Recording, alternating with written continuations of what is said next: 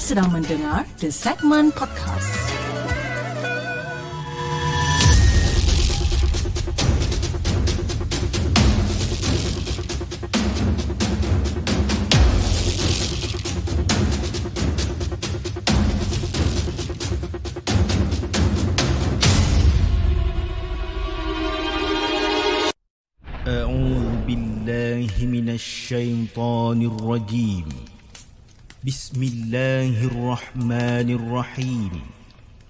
لو أنزلنا هذا القرآن على جبل لرأيته خاشعا متصدعا من خشية الله وتلك الأمثال نضربها للناس لعلهم يتفكرون. صدق الله العظيم.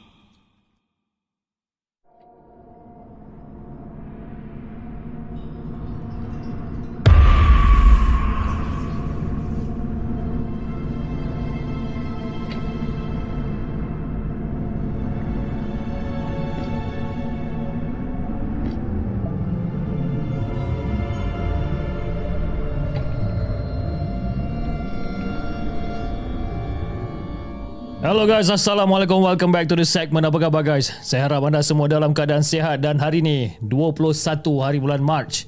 Bertemankan saya sekali lagi dalam satu lagi rancangan Markas Puaka di mana kita akan berkongsikan tentang kisah-kisah seram yang telah dihantar ke the segment dan juga yang mana kita telah ambil daripada blog-blog tempatan. Apa khabar guys?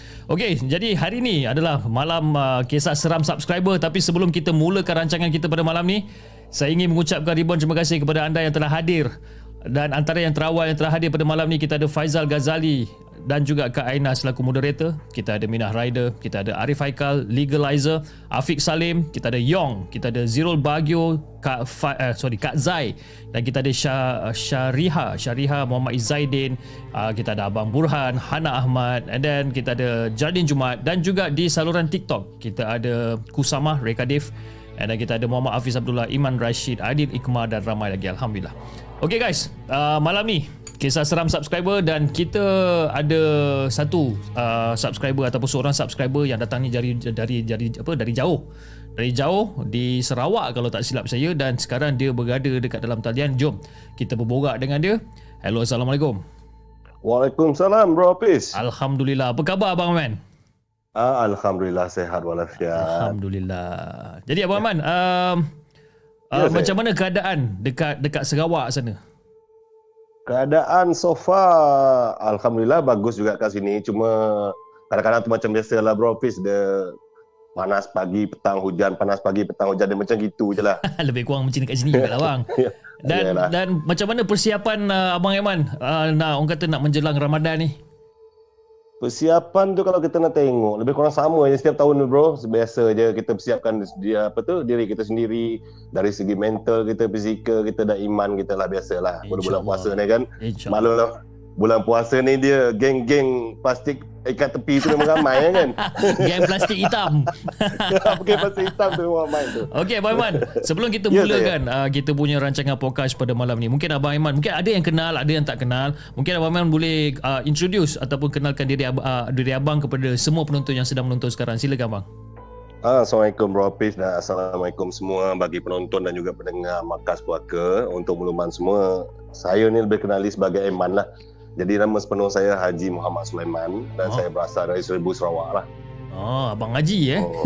Abang ya Haji. saya. Abang Haji umur berapa Abang Haji? Umur sekarang ni alamak, eh, masih muda lagi Bro Hafiz sebenarnya 53, muda lagi. Umur umur dah 50 sen.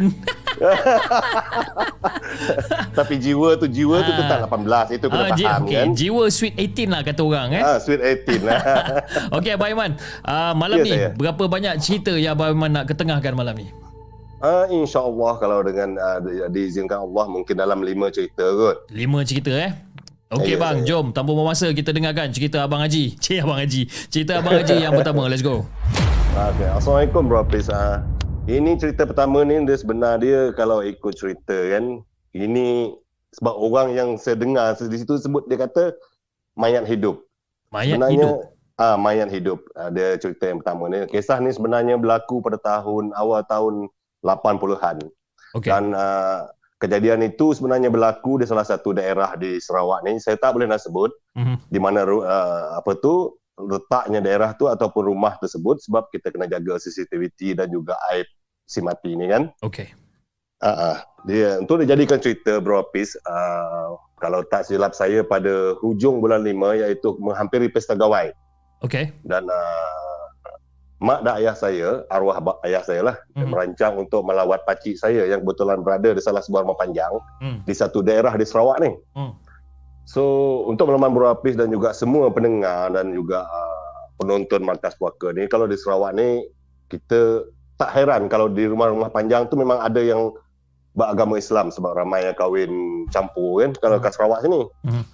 So abang pada mak saya ni dia kahwin bukan abang dia macam saudara lah kahwin dengan orang rumah panjang tersebut. So pada hari tu kalau tak silap saya 30 hari bulan 5 kami berangkat dari Sibu Sarawak lah Ya. menuju ke daerah dan kawasan rumah panjang tersebut lah. Dan dalam perjalanan tu dah lebih kurang mengambil masa 4 ke 5 jam lebih kurang menggunakan uh, speedboat.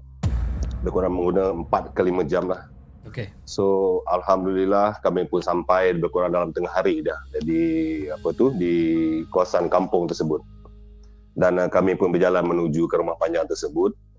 Dengan biasalah kita saya masa tu lebih kurang kalau tak silap saya berumur 11 ataupun 12 tahun Hmm. dan uh, biasa dalam perasaan uh, masa kategori kanak-kanak kan memang kita rasa seronok lah memang exciting lah Hmm. kita nak pergi melawat dengan keadaan kampung, suasana kampung dia beza dengan bandar ni sikit kan. Jadi kita suasana dia tenang, damai apa semua kan.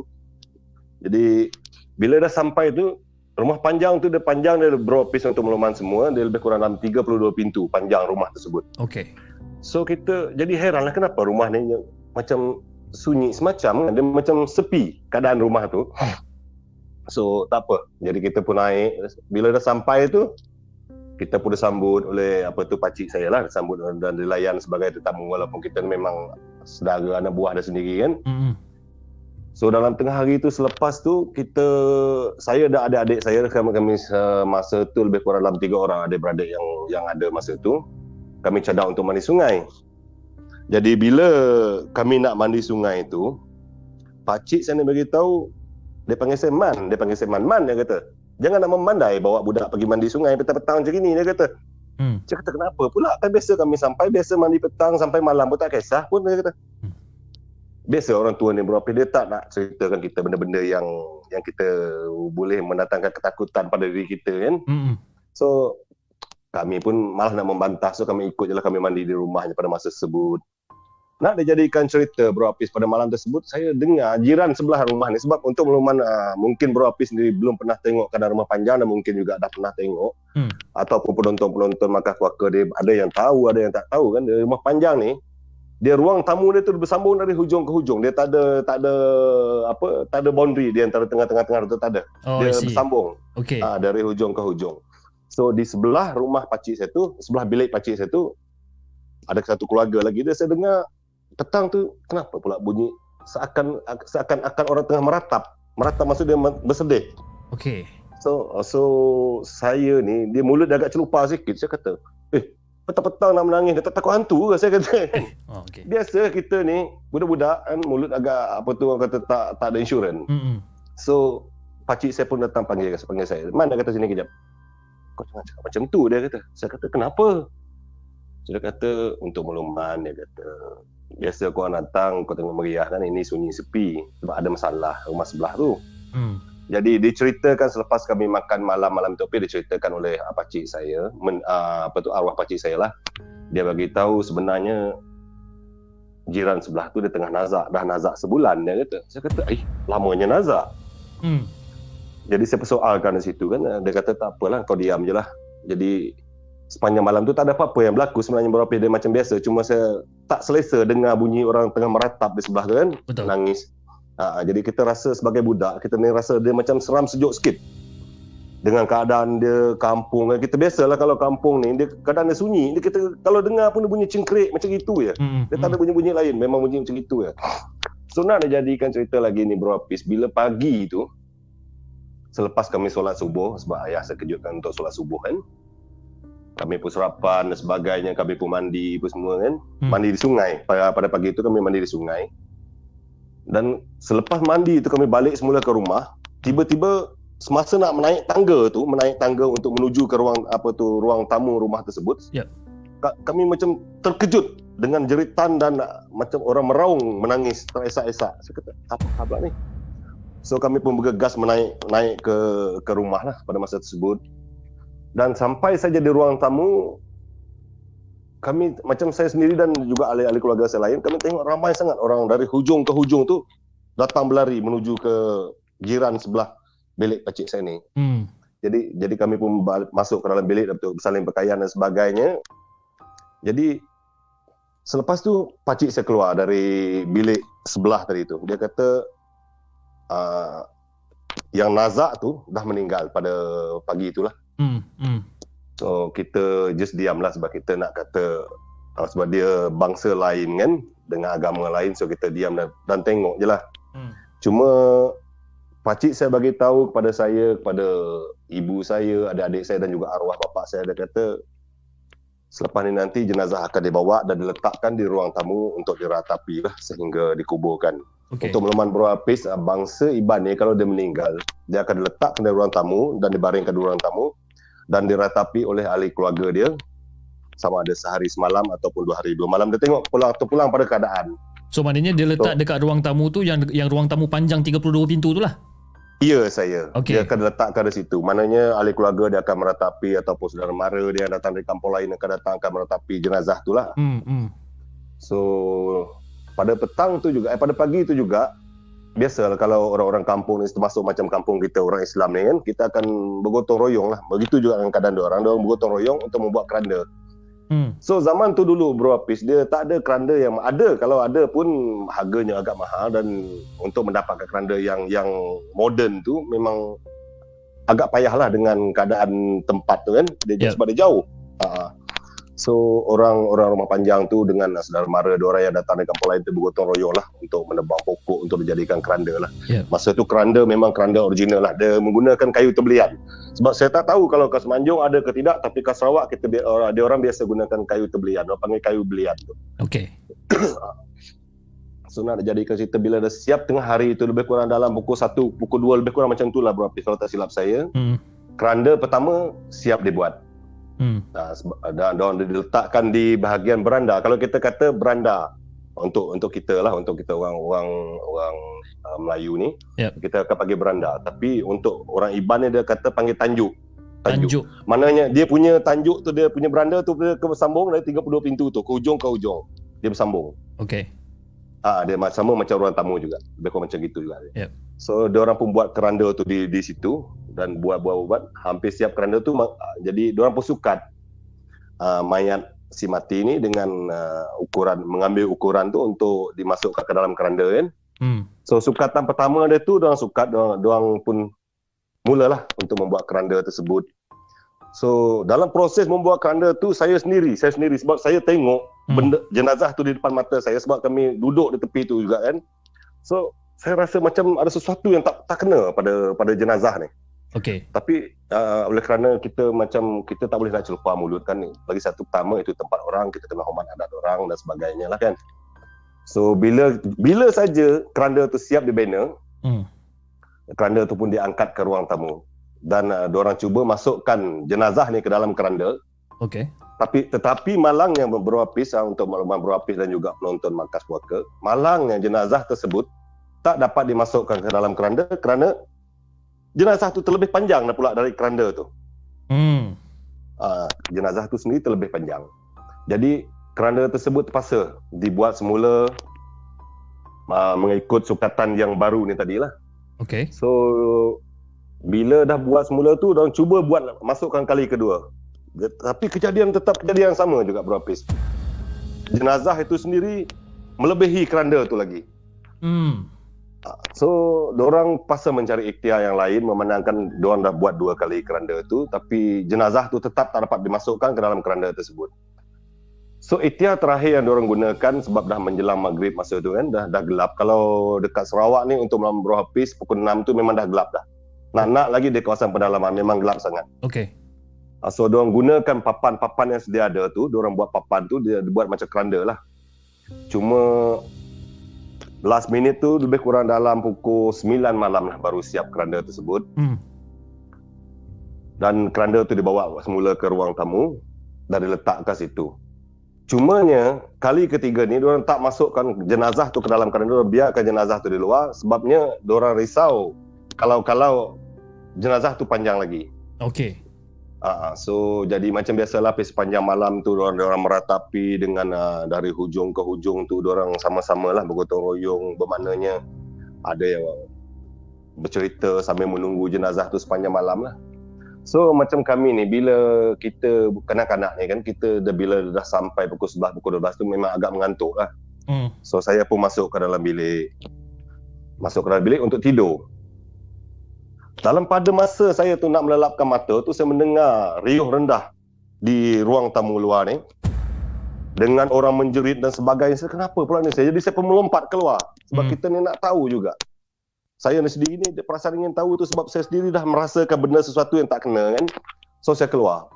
Bila saya keluar tu, saya berdiri lebih kurang jarak dia dalam 3 ke 4 kaki lah dari jenazah tu berlapis. Dan orang-orang tua yang ada di rumah panjang tersebut, orang masing-masing duduk mengelilingi jenazah tersebut, mengelilingi mayat tu.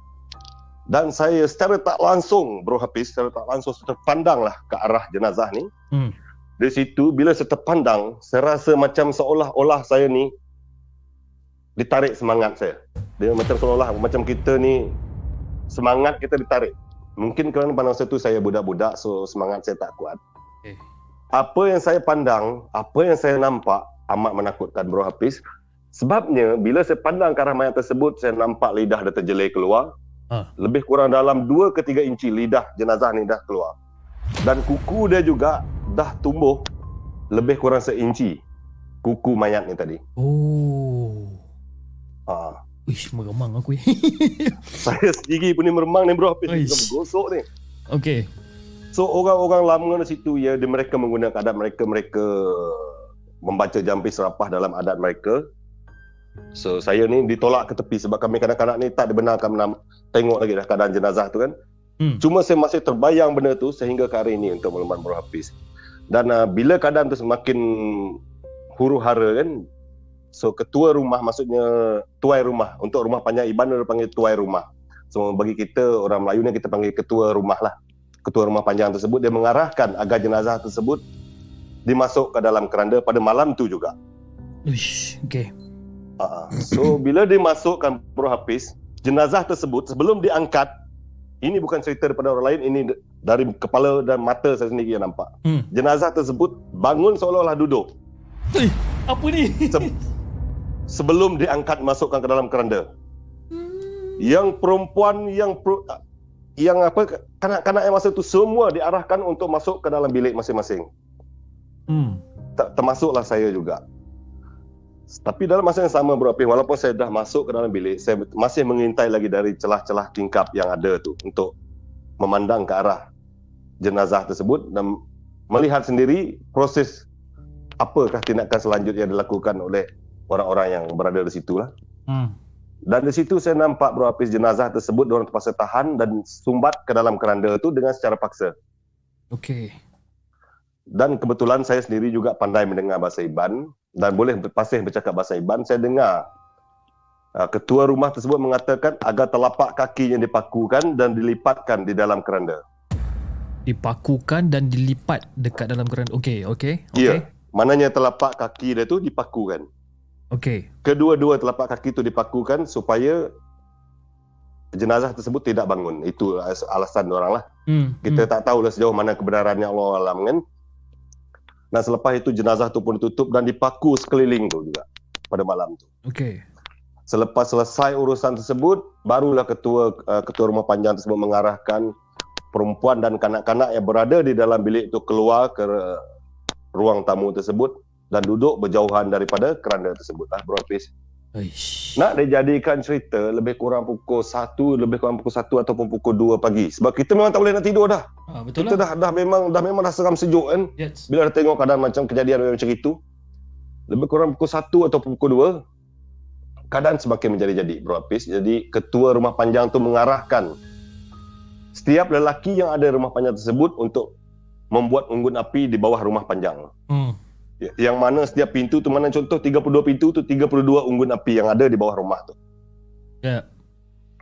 Hmm. Apa sebabnya saya pun tak tahu, mungkin ada sebab musabab yang kita sendiri tak tahu kan. Dan Yes. kita pun saya pun tak bertanya juga.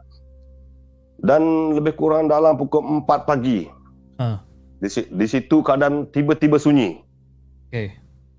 Sunyi, sesunyi-sunyinya bro Hafiz. Memang angin tak ada, bunyi cengkerik yang tadi riuh rendah tu pun tak ada lagi dah. Hmm. Tiba-tiba keadaan sunyi. Dung! Eh, Tiba-tiba di bawah di bawah apa tu? Di bawah ruang tamu tu dia akan lantai kan di bawah tu kan tanah. Hentakannya sekuat-kuatnya menghentak dari bawah tu ke atas sehinggalah keranda tu kita nampak keranda tu boleh bergoyang. okay. Dah dari situ masa tu bro Hafiz saya sendiri orang kata memang nak kencing dah. Tak boleh dah, memang tak boleh jalan lagi dah. Hmm. So saya bagi tahu arwah ayah saya kata saya nak baring ke hujung sedikit jauh daripada keranda ni. Saya nak, apa tu ayah saya kata okeylah bawa adik-adik kau semua jauh sikit daripada keranda ni sebab keadaan ni tak mengizinkan. Hmm. So lebih kurang selepas subuh pada hari itu selepas subuh ah, keadaan menjadi tenang semula dengan uh, tiupan angin pun semua tak ada dan keadaan cengkerik pun bunyi semula lah sehinggalah membawa ke pukul 8 pagi pukul 8 pagi itu jenazah tersebut uh, terpaksa dikuburkan lah berapis memandangkan keadaan yang tidak mengizinkan kan Betul. so, se, uh, selepas selesai dikuburkan uh, apa tu para lelaki dan juga ahli keluarga balik semula lah ke rumah panjang Hmm. So saya ingat lepas tu tak ada apa-apa lah kan. Kita Hmm. biasalah kita ingat bila jenazah ni dah diturunkan, maknanya tak ada apa-apa lagi lah yang berlaku. Betul. Tapi ternyata saya silap. Saya silap. Ah. So petang tu lebih kurang pukul 6, ketua rumah panjang tu seperti biasa dia mengarahkan uh, juga apa tu setiap ahli keluarga tu membuat unggun api di bawah rumah tu. So kita pun baring nak, nak tidur nak melapkan mata kan. Tiba-tiba bro Hafiz hampir boleh boleh dikatakan dari hujung ke hujung bunyi cakaran di setiap dinding pintu tu, dinding rumah tu berlaku. Bunyi cakaran dan juga bunyi hilayan yang amat kuat. Memang kuat. Hmm. Yang mana pada masa tu memang saya tak tahulah, tak ada ayat untuk saya untuk saya gambarkan macam mana perasaan saya dan juga boleh katakan semua orang yang ada rumah panjang tu lah bro Hafiz. Hmm. Sebab kita tahu keadaan tu memang di luar nalar kan, memang tak sepatutnya berlaku keadaan seperti itu. Betul. So mereka pun uh, sekadar apa orang kata tu sekadar mendiamkan diri saja. Hampir seluruh rumah panjang tu sunyi sepi. Hmm. Memang tak ada aktiviti apa-apa yang dijalankan pada masa tersebut kerana kita risau jika sekiranya ada berlaku apa-apa kan ya, yang kita tidak tahu maklumlah keadaan tu memang dah tak mengizinkan dah dan memang terlampau dia punya kejadian tu memang terlampau menyeramkan Hmm. Hmm. So kalau ikut ada benda ni berlaku sehingga ke subuh juga. Selepas subuh dia dia seperti sedia kala lah Hafiz. Hmm.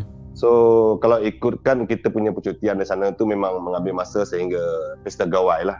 Okay. Jadi, ha, jadi memandangkan kejadian ni amat menakutkan. So mak dan ayah saya bertindak membawa kami sekeluarga balik semula ke Sibu pada hari itu juga. So sampai di Sibu kita pun dah tak tahu dah macam mana kejadian di sana dan kita pun tak ambil tahu juga kan. Yang penting kita ni dah rasa selamat dah di rumah sendiri di Sibu sini. Cumanya benda tu walaupun dah berlaku berpuluh-puluh tahun pada saya pada masa saya ceritakan kepada Bro Hafiz ni saya sendiri pun meremang juga. Itulah dia. Saya pun nak mengemang-mengemang pada tadi ni. meremang. Kepala pun dah rasa besar.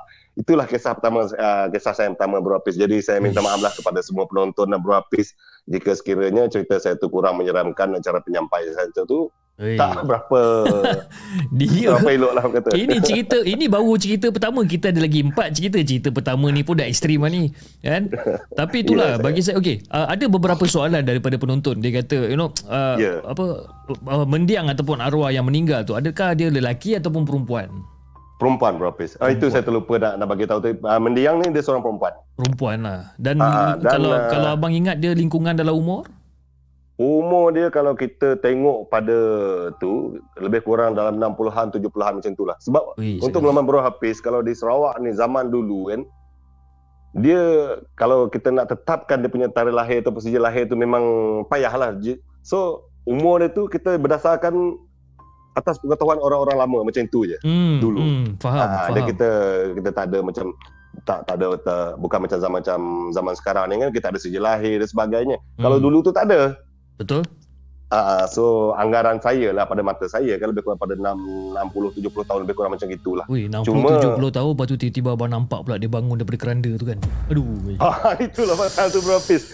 Saya memang Ush. benda tu saya tak boleh lupa sampai sekarang. Yalah, abang pun dah umur 50 sen. Ah, itulah saya. Hey. Teruknya. Dan uh, ada juga kita ada beberapa komen dekat sini mengatakan yang unggun api yang dihidupkan dekat bawah tu dia kata supaya roh boleh ambil dan dibawa ke alam lain. Ini adalah kepercayaan orang Iban lah katanya. Ah ya ya sebab um, dengar-dengar kata macam gitu juga sebab orang pun ada buat unggun api itu selama lebih kurang kata silap saya lah Hmm. 7 ke 14 hari. Ui. Lebih kurang macam gitu.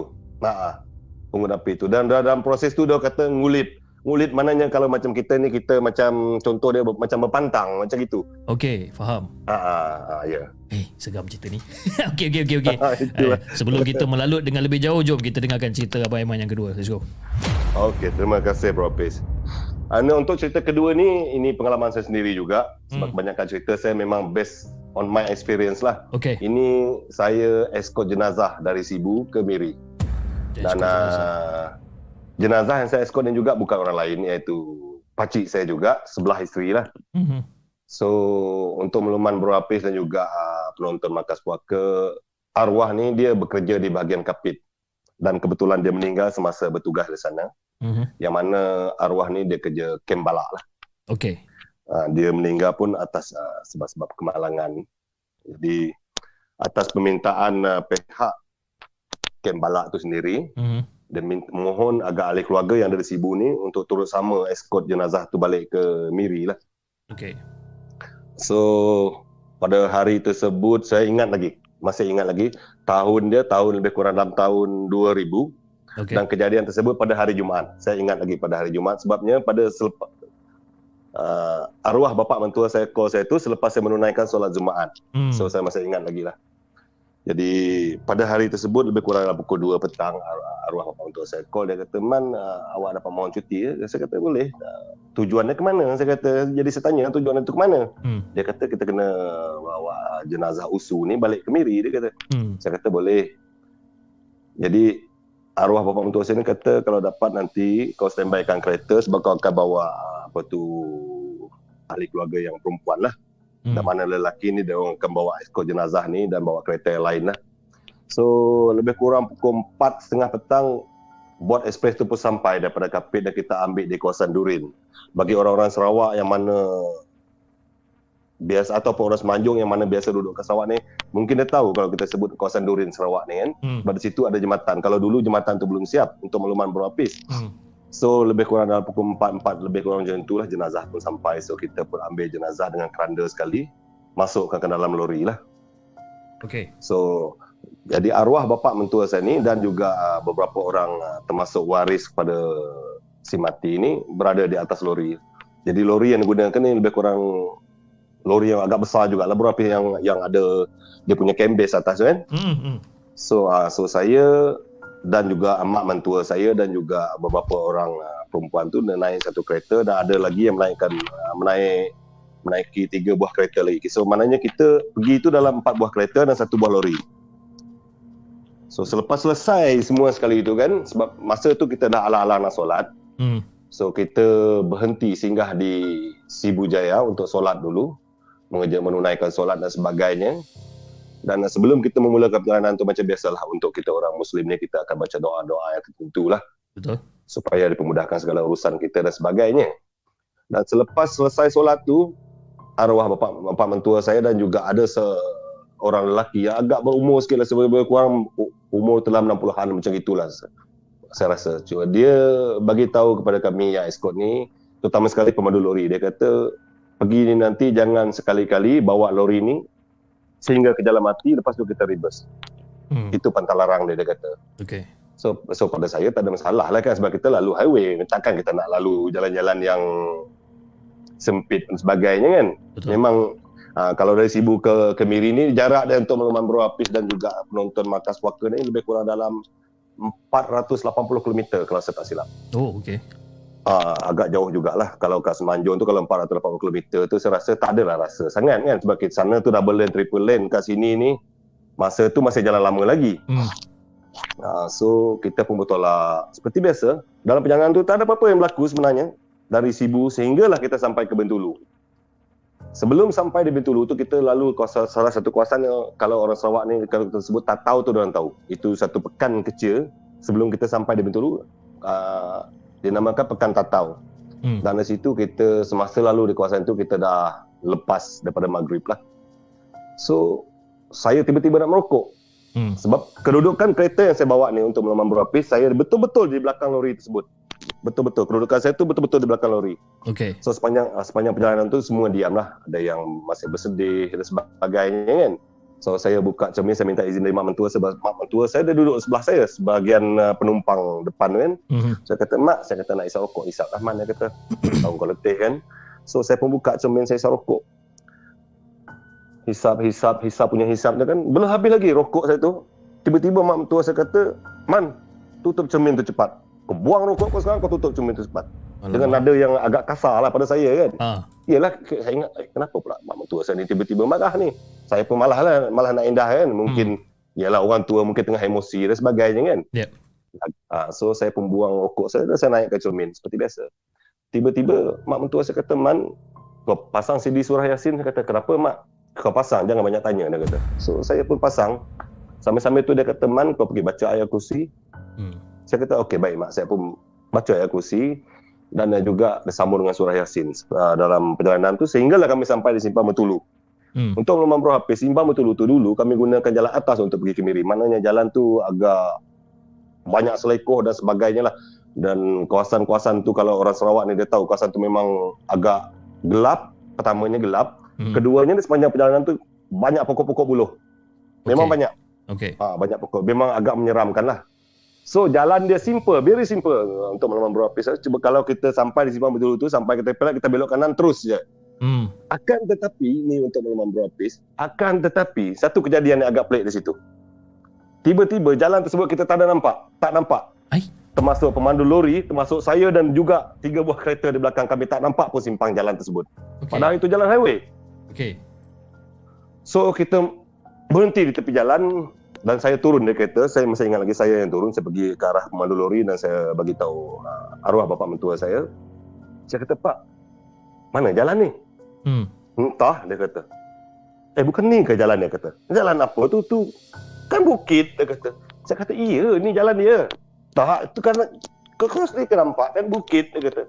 Iya, saya tahu itu bukit, tapi seingat-ingat saya, ini memang jalan dia lah. Saya kata, sebab kita dah biasa kan, berapis kan. Hmm. Sebab uh, arwah bapa mentua saya ni dia orang Miri juga. So kita dah biasa ulang alik Sibu Miri, Sibu Miri. Jadi, jadi kita tahu jalan tu kat mana. So okay. nak jadikan cerita bila kita dah menunggu situ kita pun dah baca berbagai-bagai ayat Quran dan sebagainya tapi kejadian tu tetap sama juga. Masih Hmm. kita belum jumpa lagi jalan Hmm. yang menghala ke Miri tu. So singkat cerita tu pemandu tu dia kata kita tak boleh tunggu lama di sini sebab keadaan ni memang agak tak mengizinkan dia kata. So kita pun masuk. Kita cuba juga jalan dan akhirnya kita tembus di kawasan salah satu kawasan di Kedurong. Mana-mana orang Bintulu dia tahu Kedurong tu. Okey. Dan di hujung Kedurong tu dia ada Shell dan Petronas di situ. Mananya di situ ada jalan mati. Okey. Apa yang dilarang, apa yang ditegah oleh yang dimaklumkan oleh orang tua ni tadi kan, Hmm. betul-betul terjadi pada kami pada malam tu. Maknanya bila sampai di jalan mati, pemandu lori itu dia tak tak tak boleh nak buat three point turning ataupun U-turn di situ. Tak ada tempat nak U-turn.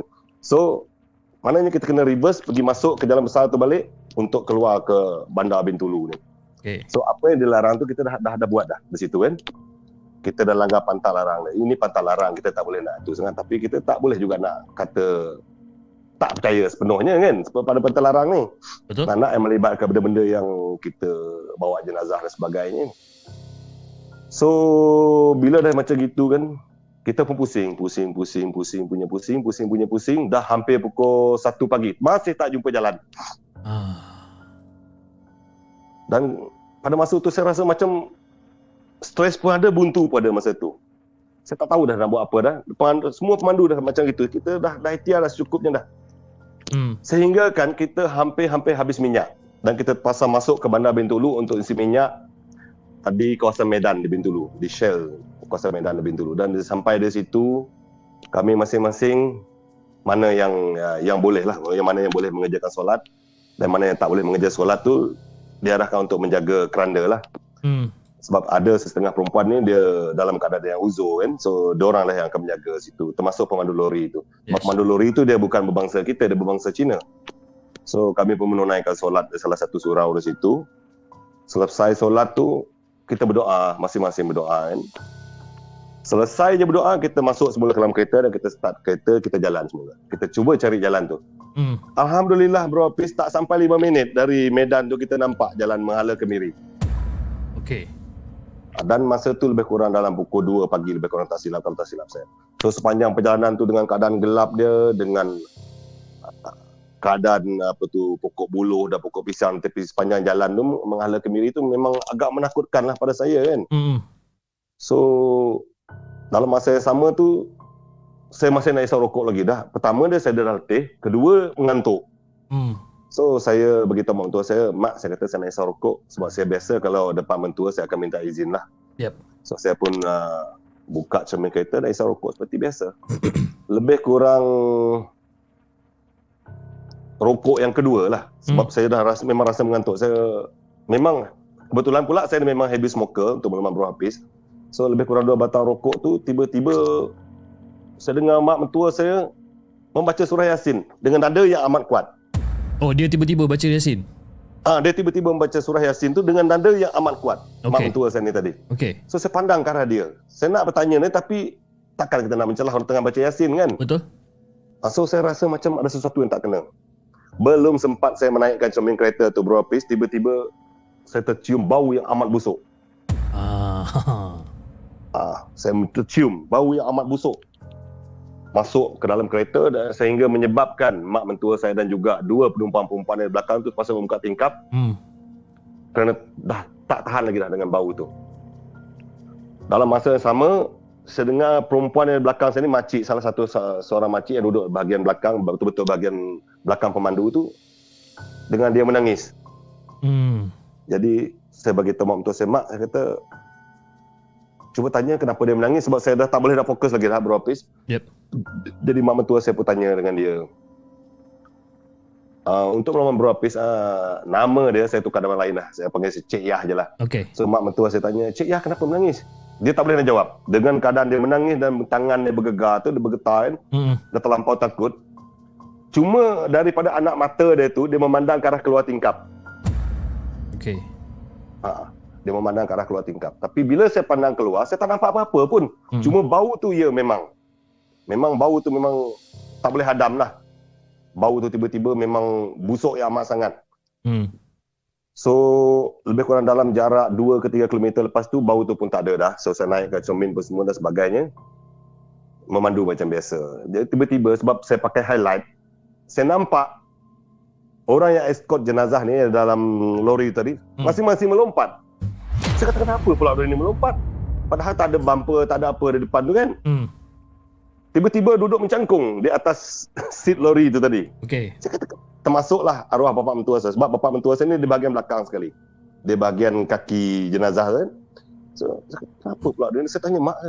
Cuba call uh, bapa ni. Kenapa pula dia melompat? Jadi mak saya, mak mentua saya pun cuba call. Tapi malangnya di situ kawasan tu ada certain certain area tu dia memang coverage tu memang out of service lah. Hmm. So memang kita tak, tak boleh nak call. So saya pun diamkan sajalah. So sepanjang perjalanan tu kita pergi tu memang bercampur bau lah dia punya perasaan tu kan. Hmm. Pertama ni kita dah letih, kedua kita rasa seram dah. Dan eh, sebelum sampai di Miri, kalau tak silap saya kita sampai di kawasan Batu Niah. Yang mana saya rasa Hafiz tahulah walaupun mungkin tak pernah pergi tapi mungkin pernah dengar kan kawasan Batu Niah ni. Pernah dengar? Ah pernah dengar. So sampai di situ je kita pun berhenti. Berhenti untuk menenangkan fikiran dan juga untuk minum untuk melegakan mata ni lah. So semasa dia berhenti di situ saya pun pergilah berjumpa dengan arwah Pak Mentua saya kata Pak kenapa tadi sampai melompat? Hmm. Aku tak boleh nak cerita lemah nantilah besok ke. Dia kata okey lah tak apalah dia kata kan. Sebab kita pun faham Bila dia kata tak boleh nak cerita tu maknanya adalah kejadian yang berlaku tu cuma kita tak tahu. Betul. Dan perasaan ingin tahu tu memang ada lah. Cuma memang tak boleh nak paksa juga kan. Sebab Keadaan tu pertama dia kita dah malam, kedua kita bawa jenazah. Hmm. So kita pun meneruskan perjalanan semula sehinggalah sampai di rumah tersebut. Bila sampai tu alhamdulillah segala je urusan selepas tu dipermudahkan dan sebagainya. Cumanya kita tak tahu kisah yang berlaku di rumah tu. Hmm. Hmm. Dia sebab dia ada dua kejadian yang serentak berlaku sebenarnya Bro Hafiz. Oh, Pertama okay. dia kejadian di rumah semasa dia menunggu jenazah. Yang keduanya apa yang berlaku di dalam lori.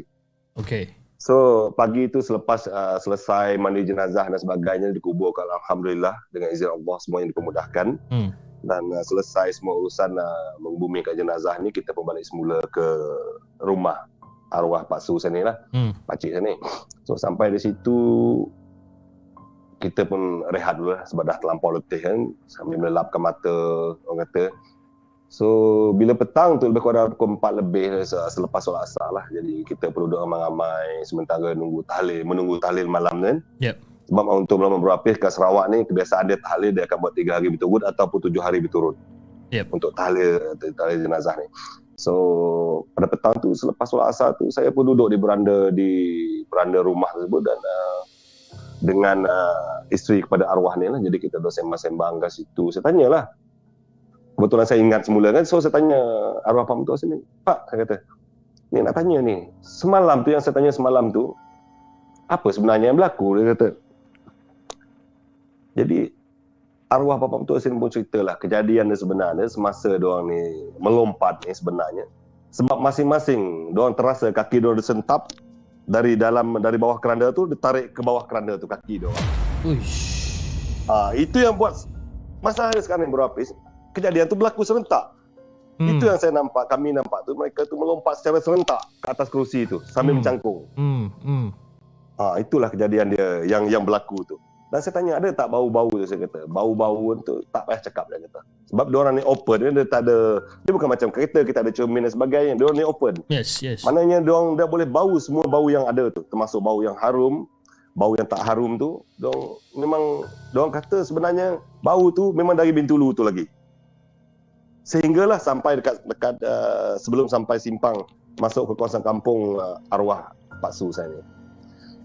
Ha, itulah kejadian yang berlaku dalam lori ni. Kejadian yang berlaku di rumah tu pula le- selepas solat subuh tu seperti seolah-olah macam orang tengah apa tu bertukang kata bertukang. Kalau sebenarnya bertukang juga ke? Kalau orang macam orang tengah berbuat rumah dan sebagainya bunyi ketuk-ketukan tu kan? Dia macam gitu juga ke? Sama ke? Hmm. ha dan begitulah bunyi dia yang berlaku di bawah rumah tu. Dia bunyi ketuk-ketukan seperti seolah-olah orang ni tengah membuat sesuatu di bawah rumah itu yang berlaku dan keadaan rumah tu dia tiba-tiba black out Hmm. semasa kami hendak sampai ke rumah tu dengan uh, mengiringi jenazah tersebut lah. Nah itulah kejadian yang berlaku pada yang pengalaman saya kali kedua tu lah Bro Hafiz. Eh, Pengalaman saya yang escort jenazah tu. tapi yang pengalaman kedua ni pun boleh tahan juga ni bang. Eh? Dia bab kena kakinya kena tarik ke bawah tu. Ah itu. Dia sebenarnya dari situ ada enam orang, tiga sebelah, tiga sebelah. Maknanya dua di bahagian kepala, dua di tengah dan dua di bahagian kaki. Hmm. Dan ke enam-enam tu serentak ditarik kaki mereka tu masuk ke bawah jenazah. Eh, apa tu keranda jenazah tu. Ah itu yang tak boleh tahan. Siapa yang tarik tu sebenarnya? Ah itulah soalan dia siapa yang tanya itu sebenarnya kan. Wallah. Alam. Hei, cerita kedua ni pun boleh tahan. Tak senang duduk saya ni kan. Aduh, ya. Okey, jom bang. Kita Ya, dengarkan cerita abang yang ketiga. Let's go. Ha, cerita ketiga ni untuk uh, Meluman Bro Hafiz dan juga uh, penonton Markas Puaka iaitu gangguan Pontianak lah. Dan kejadian ini berlaku pada tahun 1998. Okey. Nah, masa itu isteri saya mengandungkan anak saya yang pertama, anak sulung saya. Hmm. Dan uh, pada masa tersebut juga saya belum berpindah ke rumah saya sendiri dan masa itu saya masih tinggal bersama dengan mentua saya. Okey. Dan untuk Meluman Bro Hafiz saya gambarkan dulu keadaan rumah dia macam mana kan. Untuk Meluman Bro Hafiz dan juga penonton Markas Puaka, rumah arwah bapa mentua saya ni dulu adalah rumah penempatan semula. Maknanya dia orang dipindahkan oleh kerajaan ke satu kawasan dan kenaki membina rumah di kawasan tersebut. Dia macam gitulah. Okey. Dan pada masa tersebut hanya beberapa buah rumah je ada dan kawasan tersebut adalah kawasan hutan. Walaupun orang kata dia bukan jenis hutan yang tebal sangat tapi dia tetap hutan juga. Dan kawasan tersebut juga boleh tahan terkena dengan kerasnya. Hmm. So nak dijadikan cerita yang berlapis pada petang kejadian tu sebab kejadian tu dia sebelah malam kan pada petang tu Sebetulnya saya masih bertugas dan uh, untuk melawan Bro Hafiz dan juga uh, penonton Markas Puaka. Hmm. Kejadian ni mungkin juga dia ikut saya balik ataupun mungkin benda tu memang asal dari situ. Saya pun tak tahu walau alam kan. Cumanya pada hari tersebut ada satu kes kematian. Kita jumpa mayat yang dah lemas lebih kurang seminggu. Uh, Bro Hafiz cuba bayangkanlah macam mana keadaan mayat tu kalau dah seminggu lemas kan. Ya, betul. Memang kita tak boleh nak sentuh dan sebagainya lah. Yalah.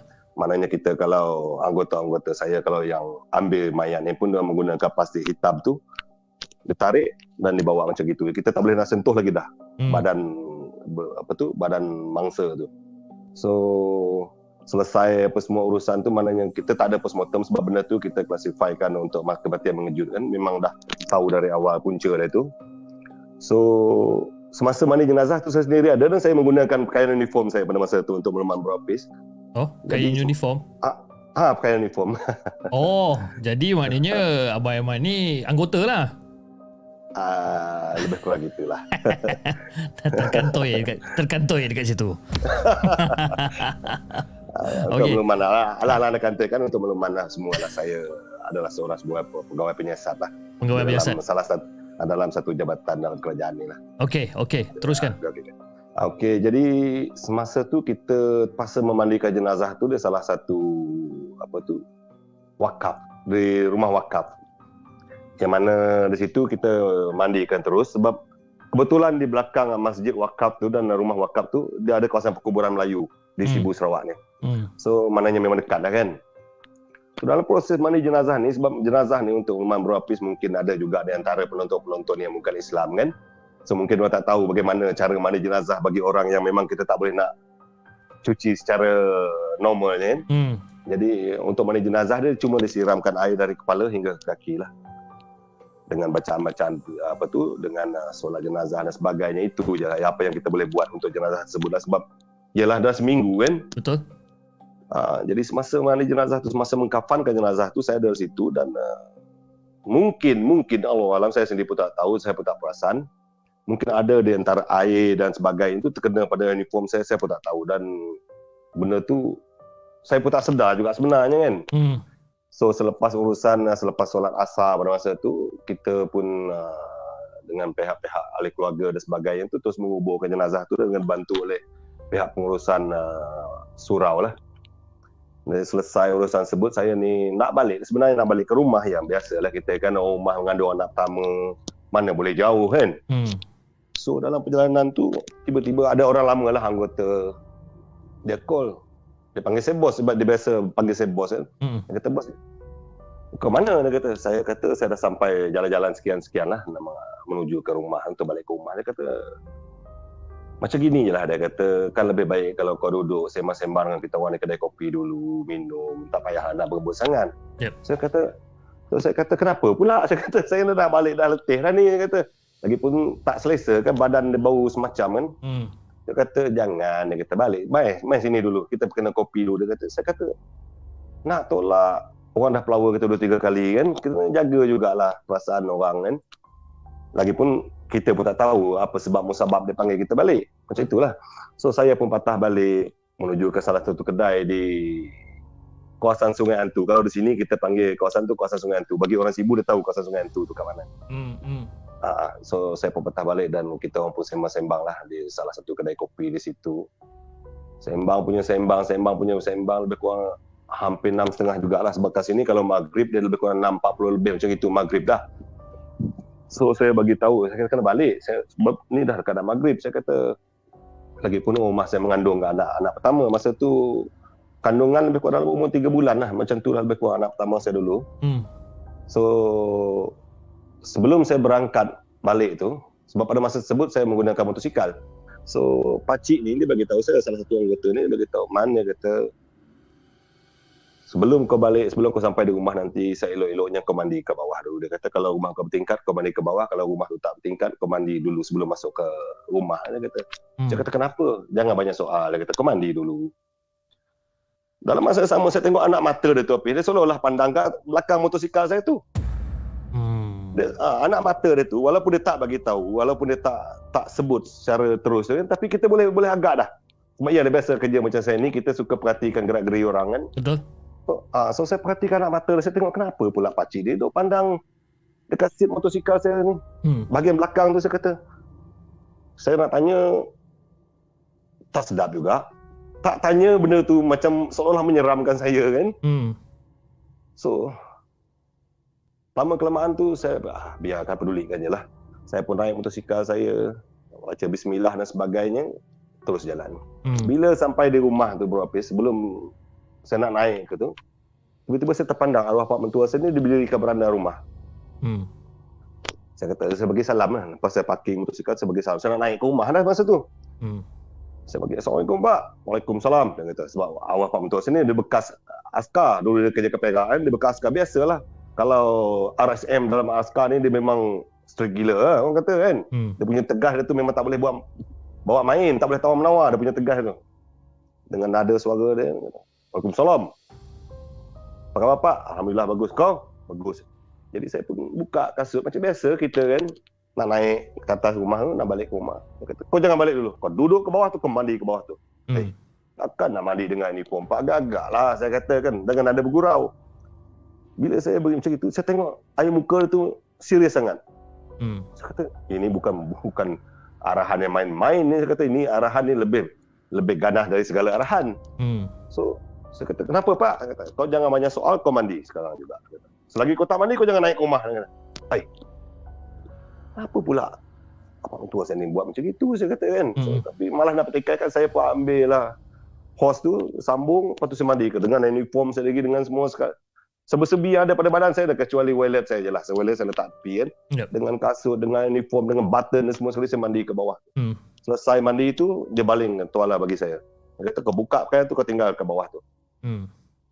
Saya pun buatlah apa yang dia bagi tahu kan. Kita, iyalah, walaupun masa tu dah berumur, orang kata dah 20-an kan, 20 lebih ke atas tu, dah, Ya. dah, dah, dah matang lah.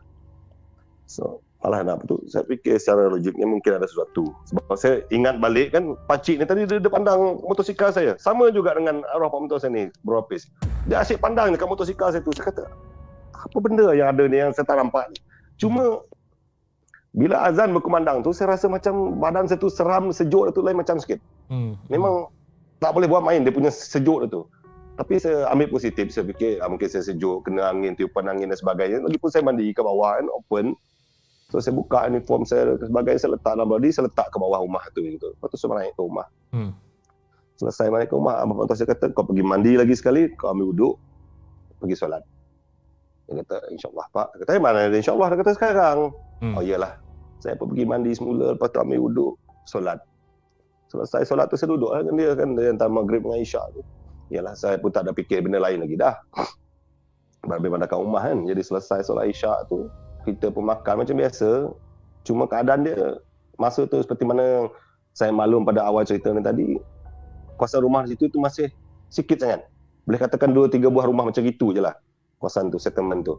Bagi orang Sibu dia tahu kampung Bagai Jaya Tekuk tu dulu. Dia memang agak seram dulu. Sekarang memang meriah lah. Hmm. Jadi selepas selesai, selesai solat isyak tu kita pun makan apa semua kan. Jadi dah lebih kurang pukul 8 lebih tu maknanya kita makan dah pukul 9 lebih malam lah macam itulah makan malam tu. Lepas tu Hmm. saya sembang apa untuk saya. Saya sembang, sembang, sembang macam biasa. Saya tak tanya pun apa yang berlaku sebenarnya. Hmm. Hmm. So, tu saya kata, kau dari mana sebenarnya tadi? Saya kata, macam biasa lah Pak, kerja saya ni dari mana lagi? Saya kata kan, dari pejabat. Selain pejabat, saya teringat, oh tadi kami ambil jenazah yang yang keluar berita itu yang kata mati lemas tu seminggu tu. Hmm. Bila saya sebut macam itu kan, tiba-tiba arwah Pak Ketua ni dia beristighfar lah kan. Astaghfirullahalazim dia kata. Patutlah dia kata. Jadi bila dia sebut perkata patutlah tu, Hmm. saya tiba-tiba teringat dengan pandangan mata dia orang tadi ni kan. Hmm. Dengan pandangan mata pakcik tu. Jadi situ saya fikir besar mungkin ada yang mengikut balik ataupun memang benda tu memang asal dari situ. Sebab untuk meleman bro Apis, kuasa rumah Pak Mentua saya ni, arwah Mentua saya ni, dia laluan. Okay. Kalau ha, kalau orang orang kampung ni kata dia tu kawasan tu memang laluan dia, betul-betul laluan dia. Okay. Memang sering ada penampakan-penampakan lah. Cuma yalah kita me, dah duduk situ, menetap situ dah biasa lah benda-benda macam itu kan. Hmm. hmm. Cuma yang kali ni dia agak menyeramkan sikit. So selepas tu seperti biasalah kita dah bila lewat malam kan saya pun masuk ke bilik tidur dan rumah saya pun dah memang dalam dalam bilik kan. Biasalah perempuan mengandung ni dia tak boleh nak berjaga lama sangat. Betul? Ha, so lebih kurang pukul 1 atau pukul 2 lah Bro Hafiz. Hmm. Tiba-tiba rumah saya, saya dan juga bapak mentua dan juga mak mentua saya ni dikejutkan dengan satu bunyi. Ah. Bunyi yang agak mengilai dia tu tapi halus. Halus sangat-sangat.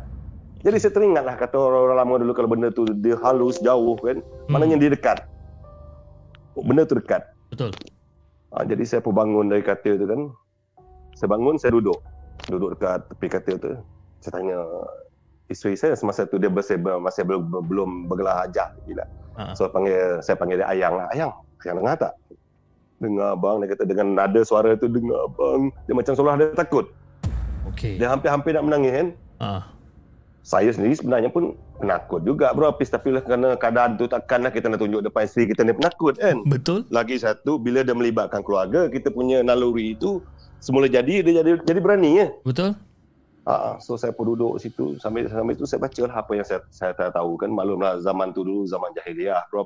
Hmm. Jadi apa, bila disebutkan zaman jahiliah tu apa yang kita tahu tu agak sedikit kan. Betul. Dia tak tak seperti mana yang kita uh, tahu zaman sekarang ni lah. Zaman-zaman dulu zaman-zaman darah darah panas dia orang kata dia agak kurang sikit lah dari ilmu pengetahuan tu. Hmm. So saya baca lah apa yang ada tu. Semakin kami membaca sebab mak mentua saya ni dia memang orang orang kata ahli-ahli Al-Quran lah mak mentua saya ni. Saya Okey. dengar suara dia mengaji tu. Semakin kuat suara kami dia mengaji, semakin kuat dia punya bunyi cakaran dan bunyi hilayan dia tu. Oh. Dan kedengaran Bro Hafiz, untuk merumah Bro Hafiz, dia punya hilayan tu betul-betul di bawah di bawah bilik tidur saya dan isteri saya. Dan Alamak. cakaran tu juga kat situ juga. Aduh. Ha, itu yang memang bila dah dengar macam itu orang rumah saya dah risau. Saya pun dah tak tahu nak buat apa. Kita bila kita dah mengaji, dia pula makin kuat kan. Seolah-olah dia mencabar kita. Betul?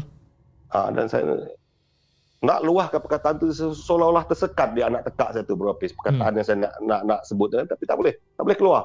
So saya berkata dalam hati saya, "Ya Allah ya Tuhanku," kata. Lindungilah saya dan keluarga saya dan juga anak saya yang dalam uh, apa ni? Dalam kandungan ni lah.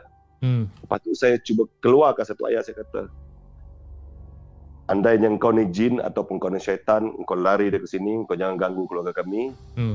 Sebaik-baiknya makhluk adalah kami manusia, ciptaan Allah dan engkau itu adalah seburuk-buruknya makhluk, saya kata. Hmm. Kami ni lebih berkuasa daripada engkau daripada eh, segala makhluk yang ada yang diciptakan oleh Allah. Kata. Ya.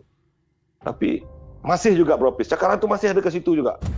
Oh, Sehingga kan saya bertindak menghentakkan kaki saya di lantai tu sambil saya sebut Allahu Akbar hentak ke situ. Ha. Saya hentak dan saya turun ke bawah rumah tu. Saya tak tahu dari mana kekuatan tu datang. Tapi itulah tindakan saya. Hmm. Saya turun ke bawah rumah tu dan saya cabar di situ. Saya kata, dengan nama Allah yang maha pemurah, lagi maha pengasih dan maha penyayang, saya kata, kau berambus dari sini, kami tak izin kau datang, kami tak mengundang pun kau datang ke sini, saya kata.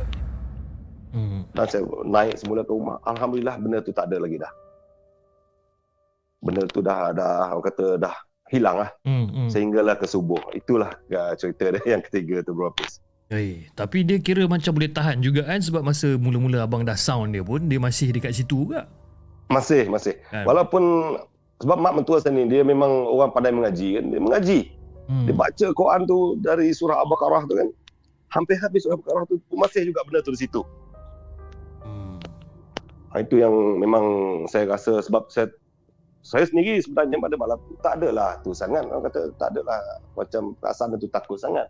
Mungkin sebab bila saya tengok isteri saya ni dia dah dalam keadaan dia nak menangis dan sebagainya. Jadi naluri kita ni sebagai suami kan. Betul betul betul. Kita kita kena jaga keluarga kita dalam keadaan apa sekalipun. Ha, itu yang mungkin keberanian tu datang daripada situ. Itu yang saya rasa lah Bro Hafiz.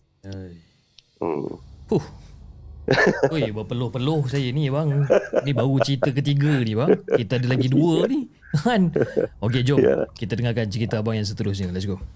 Okey, Assalamualaikum Hafiz dan juga penonton Markas Poker. Untuk cerita seterusnya, ini adalah ketuk kadir pintu pejabat. Okey. Dan uh, cerita ni berlaku pada tahun 2021 sebelum kita lockdown dululah. Oh, Sebelum baru lockdown lagi ni. dulu. Okey. Ah, baru lagi tu, tahun 2021. Dan Okey. untuk meluman Bro Hafiz dan juga penonton Markas Puaka untuk apa tu dan juga pendengar-pendengar sekali lah. Kebiasaannya bangunan pejabat kerajaan ni jarang kita dengar kawasan tu kawasan yang yang orang kata terlepas dari gangguan-gangguan benda-benda mistik ni kan. Betul. Yang kebanyakan memang ada. Betul? Jarang sekali kita dengar tak ada. Terutama sekali yang melibatkan jabatan kami ni lah. Betul? So pada masa tu lebih kurang dalam bulan 9. Hmm. Bulan 9 tahun 2021 hari dia tu saya tak ingat tak tak apa ingat. So kejadian tu pada satu setengah pagi dan saya telah dihubungi. Pada masa tu saya sebenarnya duti apa tu pegawai petugas apa tu pegawai penyiasat yang bertugas lah pada hari tersebut. Hmm.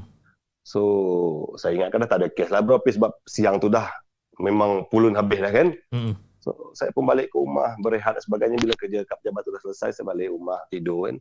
Lebih kurang satu setengah tu, saya tengok, telefon ada berbunyi pula telefon. Saya, saya ada, apa tu, saya tengok nombor tu memang nombor dari kuasa pejabat lah. Maksudnya dari operator pejabat lah kan. Okay. So, saya sambut lah call tu, saya kata, apa tu saya tanya lah, siapa ni? Dia kata, ni, ni, ni, ni, ni lah. Yang ni pula, uh, ni, ni, ni lah. Dia katakan, dia sebut nama-nama nama dan sebagainya kan. Jawab Yep. ada pangkat dan sebagainya tu kan. Ya, saya malah nak sebut kat sini lah. Okay. Saya kata, ya saya, saya kata. Ni untuk Muhammad ada satu kes yang dirujuk ni, kes yang agak menarik, menarik lah, kes Hmm. menarik kan. So saya kata, kes apa tu saya minta lah fakta kes dia untuk untuk saya tahu kes tu lebih lanjut kan. Hmm. Dia kata kes ni macam gini, macam gini, macam gini. Ah, okey lah. Mananya kes ni saya perlu bawa- rujuk ke mahkamah lah pada paginya kan. Hmm. So saya perkejutkan isteri saya, saya bagi tahu dia hajah, saya kata. Ya bang, dia kata sebab isteri saya bangun sediakan uniform saya, kasut dan sebagainya sebab saya nak berhitung ke pejabat dan terus dari pejabat tu paginya saya akan terus ke mahkamah saya kata sebab ada satu kes yang dirujuk pada saya ni memerlukan saya untuk bawa kes ni ke mahkamah lah. Hmm. So selesai saya mandi dan sebagainya tu saya pun siap-siap dan saya pun turun lah dengan uniform apa semua saya sangkut di kereta tu. Jadi bila sampai je dekat parking kereta tu dekat halaman pejabat saya tu sebab pejabat saya untuk Malam Bro Hafiz dan juga penonton malam, malam ah, Markas Walker ni dia berada di tingkat satu sebab bangunan tu dia cuma ground floor dan tingkat satu Hmm. dan bahagian tingkat satu tu adalah bahagian kami saja tak ada orang lain. Okay. Bila sampai di situ tu kebetulan parking di situ biasalah bro Hafiz eh, kalau tempat-tempat macam kami kerja kami ni jabatan kami ni kan ke- kenderaan-kenderaan yang melibatkan kemalangan maut dan sebagainya tu memang dia parking ke tepi-tepi macam itu je lah Hmm. so kebetulan pula saya parking ni betul-betul sebelahan dengan apa tu sebuah van kemalangan maut saya rasa kemalangan maut lah tu sebab bahagian depan tu memang remuk habis lah kan Hmm. tapi itu bukan bukan kes bahagian saya saya bahagian lain cumanya pejabat yang di bawah tu adalah bahagian uh, untuk kemalangan maut dan sebagainya lah. So bila saya keluar dari kereta tu perasaan saya seolah macam tak tak tak tak sedap. Saya seolah-olah macam saya diperhatikan. Sebab pertamanya kawasan tu dia gelap. Dan Okay. keduanya kaw- kawasan pejabat kami ni dia memang terkenal dengan benda-benda mistik ni. Memang terkenal sangat-sangat bro Hafiz Hmm. So saya pun keluar dari kereta langkah kanan dan saya bismillah dan sebagainya. Saya pun berjalan menuju ke arah pejabat dalam keadaan yang gelap gelita kan. Saya Hmm. cuma berpandukan daripada torchlight yang saya bawa lah. So bila sampai ke atas tu saya pun on semua lampu termasuk yang beranda tu. So, tapi walau bagaimanapun bila keadaan di beranda pejabat tu di luar pejabat tu dia terang. Di dalam pejabat tu sendiri masih gelap sebab kita tak boleh tak dibenarkan untuk pasang mana-mana lampu, on ke mana-mana lampu bila kita keluar dari pejabat. Ah, dan benda ni memang dimonitor oleh pegawai atasan lah. Sebab kita tak dibenarkan untuk membazir kan. Yep. So, saya pun buka pintu secara perlahan. Sebelum buka pintu, saya ketuk tiga kali. Dan saya ucapkan Assalamualaikum. Dan saya langkah ke kanan, saya masuk ke kawasan pejabat tu. Untuk melumah berapis dalam satu pejabat kami ni, ni ada satu ruangan tu, di situ ada beberapa buah bilik. Hmm. Bagi bagi pegawai-pegawai lah, termasuk bilik saya lah. Dan keadaan amat gelap pada masa itu. Bila saya masuk je bro Hafiz, tiba-tiba kepala saya ni dah saya tak tahu dah bayang nak nak nak bagi tahu bro Hafiz dia dia punya besar dia tu macam mana. Tapi saya rasa kepala saya ni lebih besar dari guni. Dengan keadaan saya meremang dari hujung kaki dia sampai ke kepala, dia meremang. Hmm. Automatik meremang. Saya kata, benda pula ni. Saya kata, saya dah nak kerja. Benda ni pula mengacau. Saya kata, dah kebetulan pula malam tu, saya seorang diri. Kebetulan pula malam tu Hafiz, Bro Hafiz, Kamis malam Jumaat. Aduh. ya. Ah, kebetulan pula malam tu kami malam Jumaat. Benda tu saya cerita dekat, dekat isteri saya lah. Dengan anak-anak saya, saya cerita kejadian pada malam tu. Hmm. So bila saya dah on ke lampu tu sebagainya Saya ingatkan lepas saya on lampu tu Memang tak ada lagi lah meremang-meremang dan bagai kan Hmm. so, Tapi saya silap Kadang meremang tu dia memang seolah-olah makin menjadi-jadi Oh, makin saya dimasuk pun- makin makin meremang. Ah makin memang. Okey. So saya pun uh, masuk ke kawasan uh, dalam sikit sebab uh, bilik pejabat saya ni di bahagian dalam sikit kan. So saya masuk, saya buka pintu, saya bagi salam macam biasa. Orang-orang kita ni kalau masuk kan memang kita akan bagi salam sama ada rumah kita sendiri ataupun tempat kerja kita. So saya buka pintu, saya langkah kanan, saya bagi salam, saya masuk dan saya on semua komputer lah. Hmm. Lepas tu saya pun buka apa tu komputer, saya classifykan semua kes tu semua dan sebagainya lah untuk merujuk kepada kes ni kan. Dan lebih kurang dalam setengah jam tu saya dengar ada bagi salam di luar tu, saya, saya keluar lah, saya tengok ada beberapa anggota lah dia orang serahkan barang kes kepada saya kan. Hmm. Jadi orang tanya, bos berapa orang dalam? Saya kata, saya seorang lah, mana ada orang lain? Siapa nak duduk ke pejabat ni? Tanya macam gini, saya kata kan. Betul? Dia kata berani, beraninya bos dia kata. Berani tak berani nak buat macam mana? Saya dah kerja. Saya kata takkan saya nak tinggalkan kerja ni macam itu ya. Hmm. So dia, dia pun minta izin untuk balik kan. Saya kata okey lah balik lah sebab kau pun dah kerja dari pagi sampai ke pagi kan. Saya kata balik lah. Padahal hakikatnya tu berapis Tuhan dia tahu saya kalau boleh saya nak minta dia temankan saya malam tu. Hmm. Sebab kita dah rasa semacam kan saya dah masa meremang dia meremang dia tu lain macam sangat. Ah. Tak pernah ah, memang sebelum ni saya pernah rasa tapi tak adalah seteruk malam tu. So nak jadikan cerita saya pun masuk balik ke dalam bilik pejabat saya dan buat kerja seperti biasa. Sambil-sambil tu saya mengaji. Saya baca-baca ayat Quran dan sebagainya kan. Mana yang saya hafal tu. Hmm. Saya baca surah Yasin, saya baca surah Al-Mulk, saya baca, surah-surah yang pendek-pendek ni dan sebagainya kan. Sebab biasa itu memang aktiviti saya akan pejabat kebiasaan. Sambil buat kerja saya akan mengaji. So lepas tu sampai-sampai saya buat tu saya tutup pintu pejabat saya. Hmm. Untuk lomba berlapis, pejabat saya ni dia punya cermin dia punya lah besar. Okey. Dan meja saya menghadap ke depan cermin. Aduh. Ah, meja saya tu dia menghadap sebab kita masuk dari pintu kan kan the main door tu tepi tu dinding tu Yes. dia semua cermin tu. Dia semua cermin. Okey. Maknanya saya menghadap kepada cermin tu. Okey.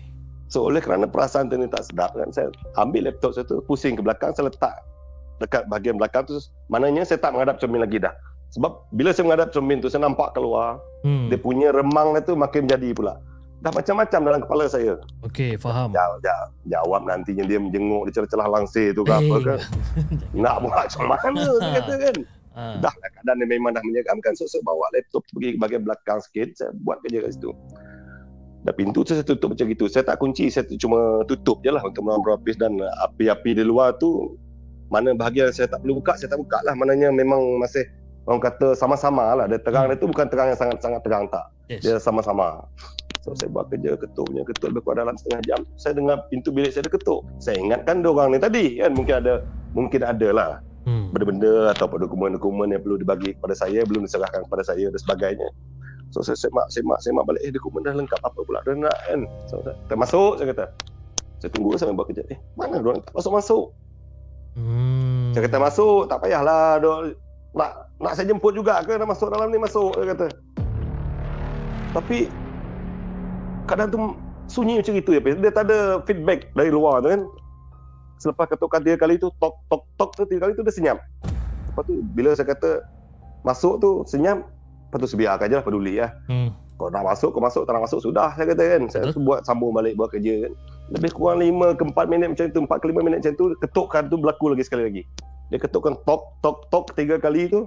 Saya kata masuk dengan ada suara yang agak kasar dan tinggi kan. Hmm. Kita kita dah dah seram sejuk ni. Nak pula jadi macam tu. Saya kata budak-budak ni saja nak kenakan aku ni kata. Hmm. So saya keluar, saya buka pintu, saya keluar. Saya tengok satu-satu satu-satu bilik mana tahu ada rakan sekerja saya yang yang uh, baru masuk petugas dan sebagainya kan. Saya tengok eh kenapa bilik ni semua gelap, mana ada orang.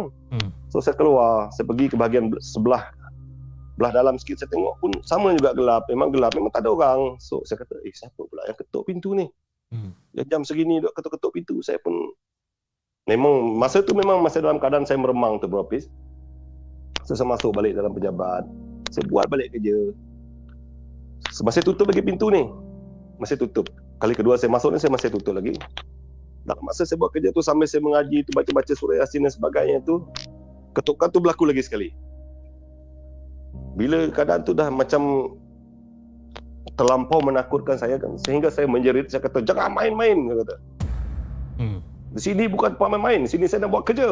Saya Hmm. ingatkan budak-budak saya ataupun tapi dalam masa yang sama hati kecil kita ni kita boleh tahu benda tu bukan manusia kan. Betul? Cumanya tadi saya untuk menghibur ke perasaan saya saya kata jangan main-main. Hmm. Saya kata macam itulah. Jangan sampai kau ambil tindakan pada korang kau main situ. Tapi hakikatnya tu saya memang dah tahu dah itu bukan manusia. Ah. So saya saya pun bangun kejap kan sambil itu saya ambil okok saya sokok dulu sekejap. Sambil saya sambil saya menyandar tepi pintu saya keluar sikit kan. Saya buka pintu tu saya letak stopper kat situ. Hmm. So saya menyandar tepi pintu tu. Sambil saya rokok, sambil saya pandang keluar tu kan kadang dia tak berapa, berapa nyaman lah orang kata. Dengan sua- suasana yang agak tegang tu. Hmm. Jadi saya saya saya sokok lepas habis rokok tu saya fikir sama ada saya nak balik ke ataupun saya buat di di tempat lain ke ataupun saya nak siap kat sini. Saya kata dah lah lah tinggal sikit lagi saya pun sambung buat kerja macam biasa. Tapi keadaannya sekarang tak sama berapis. Tadinya pintu tu saya tutup. Sekarang ni pintu saya buka kan. Hmm. Sebab tadi saya sisa rokok, jadinya untuk mengelakkan bau tu masuk ke dalam pejabat, saya buka pintu saya letak stopper. So sambil-sambil buat kerja tu lebih kurang 10 ke 15 minit lah selepas saya selesai sokok sambil saya sambung buat kerja ni tinggal sikit lagi kan. Tiba-tiba dia tarik pintu tu dia hempas sekuat-kuatnya sehingga dinding tu boleh bergegar bro Hafiz. Oh. Dinding pejabat tu saya rasa bergegar. Bro Hafiz tahu tak apa yang saya buat? Hmm. Saya, saya cabut pendrive, saya bawa barang-barang kes tu, saya lompat. Tingkat satu tu cuma tiga kali lompat saya sampai dekat ke bawah tu dah. Dengan pintu tak bertutup, Yalah. dengan api pun tak buka. Siapa nak tunggu apa tu api tak tutup, pintu tu pun tak tak, tak bertutup. Saya biarkan macam itu. Dengan laptop saya sendiri saya masih on. Sehingga pagi tu saya call kerani saya kata minta tolong korang Ha. pergi pejabat saya, kunci pejabat saya, tutup laptop saya, tutup lampu saya, kunci tu kau simpan dulu. Hmm. Sebab kunci tu masih terlekat di pintu kan. Saya kata, Kau tanya kenapa? Kau jangan tanya. Kau lebih lagi tahu saya kata. Sampai kerani-kerani segelak ke saya kan. Hmm. Itulah kisah saya keempat bro Hafiz. Oh, tapi masa tu pintu tu dah diletak door stopper kan? Ah, dah, dah letak door stopper. Dah letak. Maknanya dia memang kuat dah hari tu dia tarik pintu tu. Memang memang orang kata hempas Hafiz. Dia bukan tarik macam biasa, macam biasa kita tarik pintu. Tak, Ah, dia ah. tak. Dia bukan macam itu. Dia memang hempas. Sebab saya kata tadi hempas. Ish. Maknanya kalau kita hempas waktu tu memang kuat lah. Dan masa tu kejadian dalam pukul berapa tadi? Lebih kurang 2 3 pagi lah lebih kurang lepas tu sebab saya sampai tu dalam satu lebih kan dekat Ha. pukul 2 berkurang 2 ke 3 pagi macam tu lah. 3 pagi macam tu lebih kejadian dia tu. Oi, nasib baik lah membelakangkan orang kata cermin kan. Cubalah kalau bayangkan. Apa, kan? tapi awalnya saya pun menghadap cermin. Ha. Awalnya saya menghadap cermin kan. tapi bila dah makin menjadi-jadi tu bro Hafiz mana boleh tahan Betul, betul, Nak- betul. nak- kan. Ah, itu yang pusing saya membelakangkan cermin tu. Aish. Itulah kejadian kerja. Kerja tu pun bila saya bawa ke mahkamah untuk makluman bro Hafiz semua tengah langgang saya punya kenyataan-kenyataan dalam tu. Ah, report-report semua tu. Habis tu gelanggang. tak boleh pakai dah. Bedal aja lah eh dekat mahkamah. Ah, yalah. Itulah. Okey bang. Alright, jom. Ya saya. Kita dengarkan cerita abang yang kelima dan cerita abang yang terakhir malam ni. Ah. Okey, Assalamualaikum Bro Hafiz. Ah, sebelumnya sebelum ah, cerita kelima ni saya sampaikan di sini saya ingin mengucapkan ribuan terima kasih kepada Bro Hafiz, kepada moderator-moderator yang bertugas dan juga semua penonton Markas Puaka. Dan eh, di sini juga atas kesempatan ini juga saya ingin mohon maaf andai kata ada salah dan silap dan ah, juga tutur kata saya menyinggung mana-mana perasaan orang yang ada dalam ah, apa tu Markas Puaka ni termasuk Bro Hafiz jugalah termasuk moderator-moderator yang bertugas. Ini Jadi untuk kisah- ini ramai orang yang kata you know apa, apa dia kata Cip minta tolong kata bawa Aiman apa bawa abang Aiman lagi sekali ni untuk next episode pula ni kan. Ha, macam mana ni kan. Ha. Ini lima cerita pun tak habis lagi ni. Itulah. Okey, untuk Bro Hafiz ini adalah cerita saya yang kelima dan yang terakhir. Yep. Dan ini adalah penampakan perempuan semasa kami konvoy lah. Hmm, okey. Dan untuk untuk melawan Bro Hafiz dan moderator-moderator yang bertugas dan juga penonton Markas Porter, uh, sebenarnya saya juga salah seorang presiden Big Bike Sarawak yang ada di Oh. Sarawak ni yang berdaftar di bawah ROS lah. ROS eh. Ah di bawah ROS Sarawak. Lain macam ni. Maknanya maknanya kelab kami ni memang legal lah, memang kelab yang apa tu yang ada kebenaran lah daripada pihak ROS. Ah, okey okey. Dan ke, Presiden. kejadian ini berlaku pada tahun 2018 lah untuk Melaman Bro Hafiz dan juga penonton Markas Puaka. Baik. Dan uh, untuk Melaman semua, kebanyakan anggota bikers saya ni Hmm. adalah kaki tangan kerajaan. Ya, kebanyakannya boleh katakan 40% adalah guru lah. Hmm. Maknanya kami tak boleh bet- ber- bertolak dalam masa kerja, termasuk saya sendiri lah. Okey. Tapi uh, saya sendiri pada masa tersebut saya bercuti lah. Sebab event tersebut uh, dijalankan di Kuching dan uh, pihak kami telah dijemput khas ke Kuching.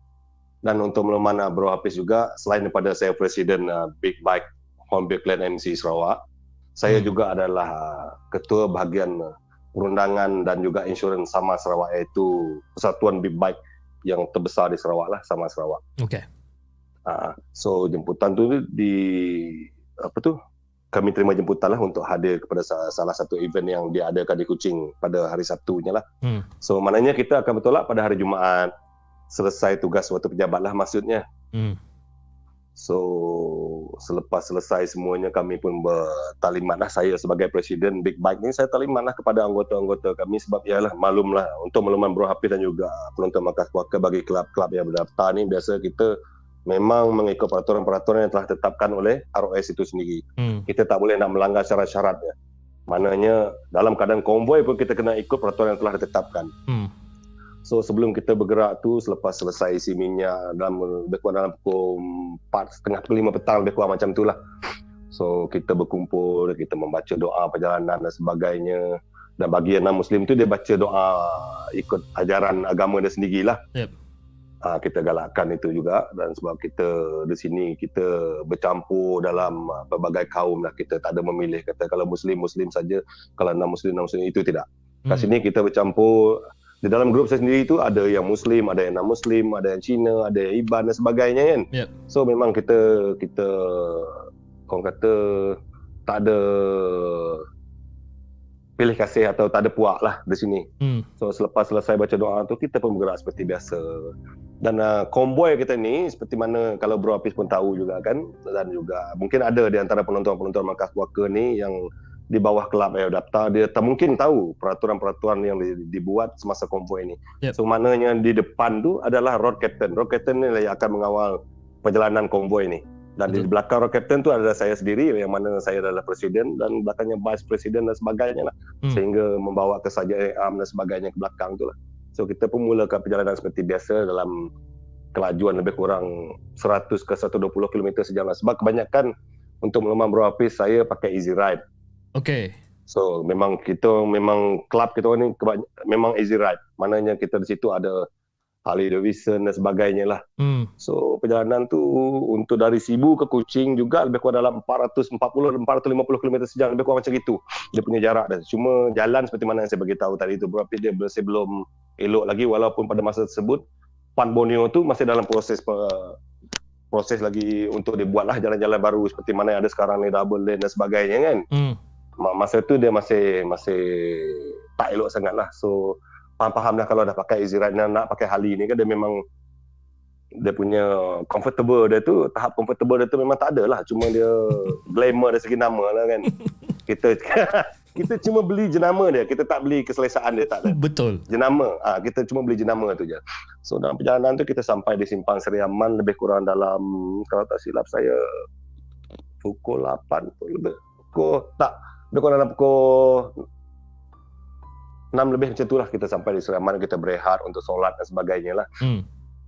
Ah, yalah sebab kita dalam masa kita berseronok ni tanggungjawab tu kita kena buat juga kan. Sebab kita kena solat maghrib di situ dijamak sekali dengan solat isyak sebab kita dalam perjalanan kita akan terlepas isyak kan. Betul. So kita akan buat di situ sekali bagi yang non muslim ni dia ambil kesempatan untuk minum berehat dan sebagainya lah. So kita yang muslim ni kita pergi solat. Sebab saya sebagai presiden tanggungjawab saya mengingatkan Hmm. ha, bagi yang muslim ni kan sebab yalah itu dah tanggungjawab. Selain pada tanggungjawab saya sebagai presiden Big Bike ni saya kena ada tanggungjawab juga dari sisi lainnya. So selesai solat tu kami, kami pun minum bagi yang muslim sebab kami eh, belum minum lagi kan. Jadi Ya. kami minum dulu.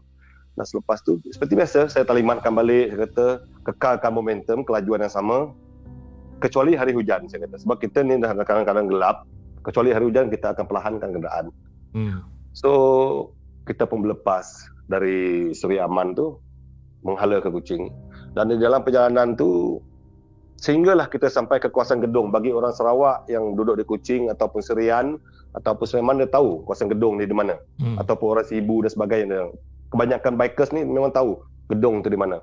Dan sampai situ keadaan memang dah agak agak gelap lah. Kita sampai di Petronas itu.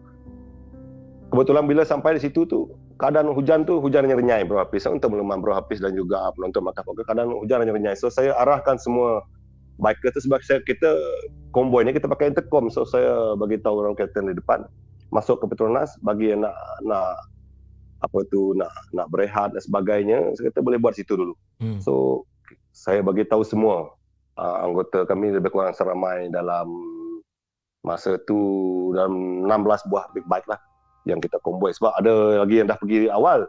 Oh. sebab saya benarkan uh, saya pecahkan dua. Sebab takut menghalang lalu lintas kan. Sebab bila kita konvoy terlampau ramai ni untuk memang berapis dia akan menghalang lalu lintas. Jadi tak selesa lah. Kita Betul. kena Betul. kena uh, ambil maklum juga dengan penunggang atau pemandu-pemandu lain kan. So kita, saya pecahkan dua. Hmm. so bagi saya sebagai presiden saya bawa tim yang kemudian ni. So kami masuk ke kawasan perturangan gedung tu. Dan kami berehat di situ sambil-sambil bergurau senda sesama kami lah kan Hmm. dan kawasan gedung ni dia nak kata keras tu tak adalah keras sangat. Cuma ada kawasan selepas tu sebelum sampai ke Pekan Serian tu ada satu pokok ketapang. Kalau saya tak tahu. Kat Semanjung dia panggil pokok apa tu? Pokok ketapang. Kalau ke sini kita panggil pokok ketapang lah. Ketapang lah. Sama kan ketapang. Kalau tak silap Ah. saya kalau nama English dia fiddle fit kalau tak silap. Ah ya, pokok ketapang kita. Cuma kawasan selepas kawasan Serian tu kan dia ada satu pokok ketapang di Hmm. tepi tu. Di sebelah kanan laluan kita menghala ke Kuching tu. So selesai di situ dalam keadaan hujan tu saya tanya kepada ahli-ahli kelab yang lain lah. Saya tanya kepada bikers yang lain. Hmm. Saya kata, kata kita nak sambung rehat di sini atau kita nak teruskan perjalanan. Dan kata press kita sam, uh, kita teruskan perjalanan lah sebab kita ni pun takut nanti terlampau lewat dan sebagainya kan. Hmm. Saya kata kita gunakan suara majoriti lah. Jadi semua setuju untuk kita teruskan perjalanan, so kita teruskan perjalanan. So seperti biasa kita konvoy seperti biasa dengan kelajuan yang agak sedikit kurang lah, lebih kurang dalam 60-70 sambil-sambil layan lagu. Masa tu saya ingat lagi saya dengar lagu Awi. Oi. Nilam Sari kan. Ha, Nilam Sari. Baik, baik pula dia ada speaker depan belakang ada speaker lepas tu dia waterproof jadi kita tak tak tak risau sangat lah dia akan rosak kan Ni bawa super glide lah ni. ah saya bawa street glide Oh, street glide. Okay. ah street glide nah, kebanyakan kami memang banyak ah, ramai yang pakai glide lah Hmm. Uh, glide ataupun uh, Fatboy ataupun uh, apa tu Iron 883 lah kebanyakan okay. dulu kami pakai tu. Cuma satu dua yang bahagian apa tu mekanik kami dia pakai racer. Hmm. Lepas tu kami kami punya sweeper dia pakai pakai racer juga sebab sweeper ni tugas dia tu naik kan. Dia Yalah. kena dia kena perhatikan konvoi itu. Dia akan turun naik turun naik. Maknanya kami benarkan dia untuk menggunakan uh, racer lah. Hmm. Hmm. So dalam perjalanan tu awalnya tak ada apa-apa bro Pis. Memang tak ada apa-apa. Saya pun santai layan lagu kan. Jadi selepas kawasan Pedawan dan situ kawasan situ memang banyak kawasan-kawasan ladang kan. Hmm. Jadi dia agak gelap sikit. Dia masuk saya ladang ni bukanlah ladang macam ladang sawit. Bukan dia macam ladang ternak-ternak ayam dan sebagainya macam itu kan. Jadi kawasan tu memang dia agak gelap sikit lah tepi-tepi jalan tu. Dia dia ada lampu tapi lampu tu dia macam agak malap sikit kan. Okay.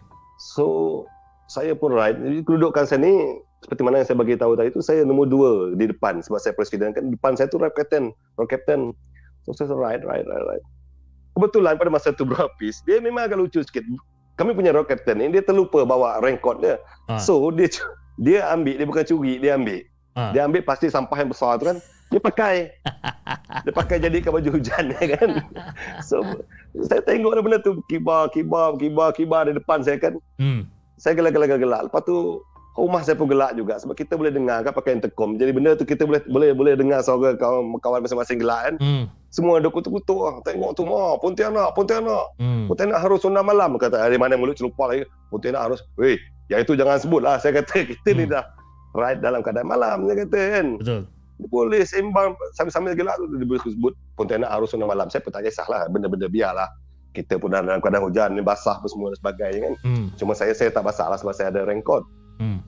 So dalam perjalanan tu kita lepas kawasan uh, Pedawan tu kita masuk ke kawasan ada satu lagi kawasan sebelum sampai Simpang Semarahan tu situ semua kawasan kedai bro Pis.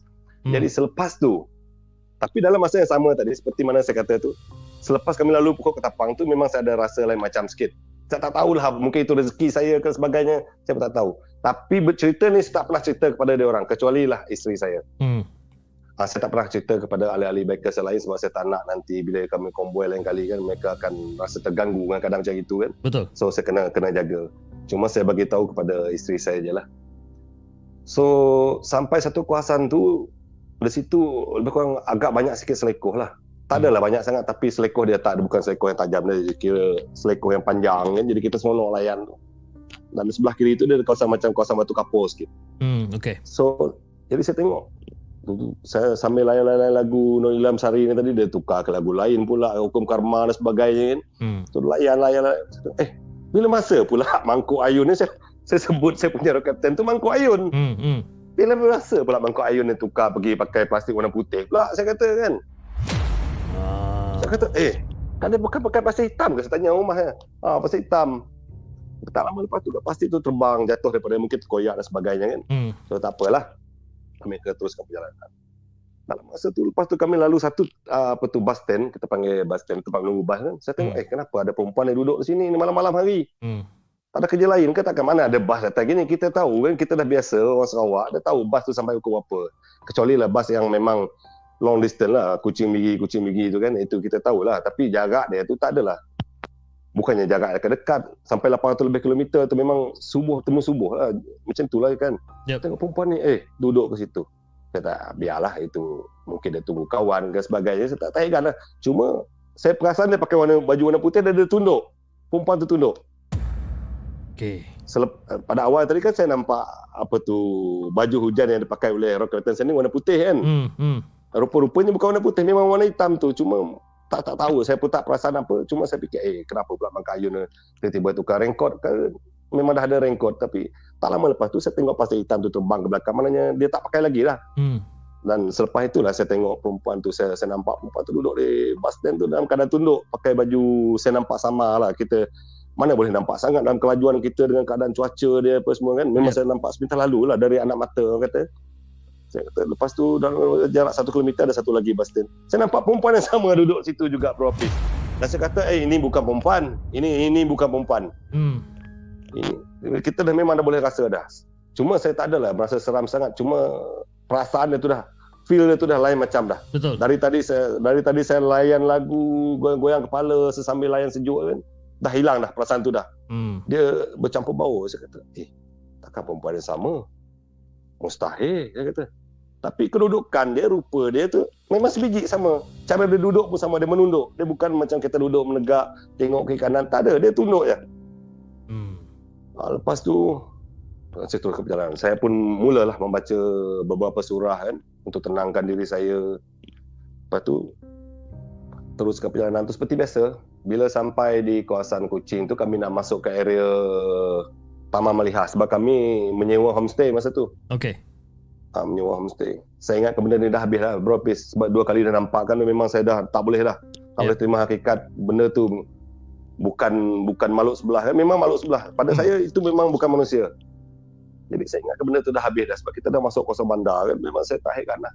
Hmm. Dalam perjalanan kami menuju ke apa tu di situ ada satu selekoh dan di sebelah kanan selekoh tu sebelum sampai ke homestay tu dia kawasan hutan sikit. Hmm. Kawasan hutan sikit memang uh, so, dan tiba-tiba semasa masuk selekoh tu sebab kita pakai bagi orang yang biasa pakai hal ini dia tahulah movement hal ini bila keadaan licin kita masuk corner dia akan lari. Dia punya tayar belakang tu, tu memang memang pasti akan lari lah. Betul. sama ada ke kiri ke kanan dia akan lari. Jadi saya slide sedikit. Bila slide sedikit tu setahan dengan kaki dan saya pandang ke arah pokok sebelah kanan saya. Hmm. tiba-tiba kat pokok tu bro saya nampak perempuan yang sama duduk kat situ. Dengan kedudukan yang sama juga. Aduh. Jarak dia tu pokok dari rumah rumah apa tu homestay tu lebih kurang dalam 50 meter je. Hmm. Saya buat istighfar, istighfar. Saya berhenti situ. Saya berhenti kejap. Saya tak boleh lagi dah. Tak boleh belah dah. Memang saya punya degupan jantung tu selain daripada saya terkejut sebab slide tu tadi kan. Saya terkejut lagi dengan makhluk apa tu makhluk yang berupa perempuan tu tadi tu. Hmm. Macam mana dia boleh ada? Saya ingat kalau tak ada lah. Sebab jaga dia dari tempat kejadian awal tu. Dengan dengan dengan tempat yang kami nak duduk ni kan. Jaga dia tu lebih kurang dalam 100, apa tu, lebih kurang dalam 40 ke 30 kilometer situ jauh. Dia bukan jarak yang dekat tu. So, saya beranggapan benda tu tak ada lagi dah. Memang tak ada pada pada pada saya kan. Hmm. Tapi hakikatnya benda tu masih ada, masih mengekor lagi. Hmm. Masih ikut kita orang juga. Sehinggalah sampai situ kita parking bike. Dah malam dah, tengah malam dah. Kita parking bike semua, dah sembang, sembang, saya sembang. Masing-masing mandi, mana yang nak mengerjakan solat tahajud, solat tahajud dan sebagainya. Sebab ada di antara bikers ni memang orang yang kaki solat. Kan mana dia tu memang selalu mengerjakan solat lah. Hmm. Saya sendiri ni, walaupun orang kata haji tu, untuk solat tahajud ni saya jarang buat bro saya jarang buat tu tapi yang hamba Allah seorang ni bikers ni dia memang memang rajin solat so dia solat saya pun mandi kan sambil mandi tu sambil saya teringat balik benda apa yang saya nampak dia saya nak cerita ke tak? Saya nak cerita ke tak? Pada awalnya saya ingat saya nak cerita kan tapi bila saya fikir balik kan keburukannya kalau saya ceritakan mungkin ada di antara tu. Nanti dia akan merasa takut dan sebagainya. Betul. so saya diamkan saja. Saya diamkan saja selepas saya mandi selepas solat saya pun dia pun bagi salam. Kami bagi salam saya arahkan anggota apa tu bikers-bikers lain tu untuk beristirahat tidur maknanya perempuan tu dia tidur bilik atas kami yang lelaki ni semua tidur ke bawah Hmm. dan saya pada masa tersebut saya tidur satu bilik dengan vice president saya Hmm. vice president saya dan saya di situ. Jadi di bilik tu dia ada satu katil queen queen size lah. Cumanya saya bagi tahu dia kau tidur atas lah, kau tidur ke bawah. Eh jangan macam tu press sama-sama tidur atas. Saya ni pula bro Hafiz kalau tidur, Hmm. saya tak boleh sekatil lelaki sama lelaki ni walaupun dia luas tak boleh. Saya tak boleh jalan. saya risau. so saya kata ke dia kata apa? As a president kau kena ikut arahan aku dia kata Ah. aku presiden, aku bagi arahan kau tidur atas, kau tidur atas, aku tidur ke bawah. Eh mana boleh dia kata kau press aku vice dia kata. Tak Ha. apa kata. Eh jangan macam tu bang dia panggil saya abang sebab Ha. saya yang paling tak adalah tua sangat. Masih ada yang yang yang berumur lagi daripada saya kan. Ha. Tapi tapi dia pun terpaksa hormat sebab jawatan saya tu kan. So saya kata saya kata tidur di atas tak apa, saya tidur di bawah. Saya pun nak ambil selimut dan sebagainya. Lepas tu saya ambil sofa tu kan. Saya baring ke bawah. Dan masa saya nak baring tu sebab saya ingat kata benda tu memang dah habis dah Hafiz. Hmm. Ternyata saya silap dua kali. Bukan sekali, dua kali saya silap. Aduh, ya. Dan sema- semasa saya nak tidur tu, sebab saya tidur terlentang masa tu, kita dah letih kan. Biasalah lelaki ni kalau Hafiz pernah jalan konvoi dengan lelaki sama lelaki dia bila dia sampai kan rehat, dia memang terkangkang tak peduli lah. Betul? Ha, macam itulah saya tu. Kadang-kadang saya nak lelap tu kan, saya tu tiba-tiba macam ada satu benda yang menghimpit saya tu. Ha. Dan memang saya tak boleh nak jalan tu. Okey. Saya cuba nak cuba nak bersuara, cuba nak bersuara, cuba nak bersuara, tak dapat juga, tak lepas juga. So saya cuba beristighfar dalam hati tu. Sambil tu saya azan di dalam hati tu. Sehinggalah benda tu terlepas keluar dari mulut saya dan saya tendang katil tu. Hmm. Bila katil tu tendang, vice president pun terkejut dia kata, "Eh, Pres, ada apa ni?" Kata, "Tak tahulah," aku kata. Tapi macam ada sesuatu yang yang menindih dia kata saya kata dia. Lepas tu dia kata, "Solat dulu lah, kau pergi ambil solat dulu." Hmm. pergi solat dulu kata saya kata okeylah kau temankan aku kejap saya kata kan sebab bil air tu dia duduk kat bahagian belakang yang master bedroom tu ada perempuan jadi kita tak boleh nak masuk ke situ kan walaupun isteri saya ada situ sebab ada perempuan lain so saya pun pergi ke belakang ambil uduk dan sebagainya saya solat dulu Hmm. habis solat tu saya masuk balik dan uh, vice president saya kata pres kalau dapat cuba tidur mengiring lah dia kata ah, okeylah boleh lah. Saya kata saya pun tidur mengiring. Alhamdulillah lah. Hmm. dapat tidur sampai ke pagi lah dengan keadaan yang tenang.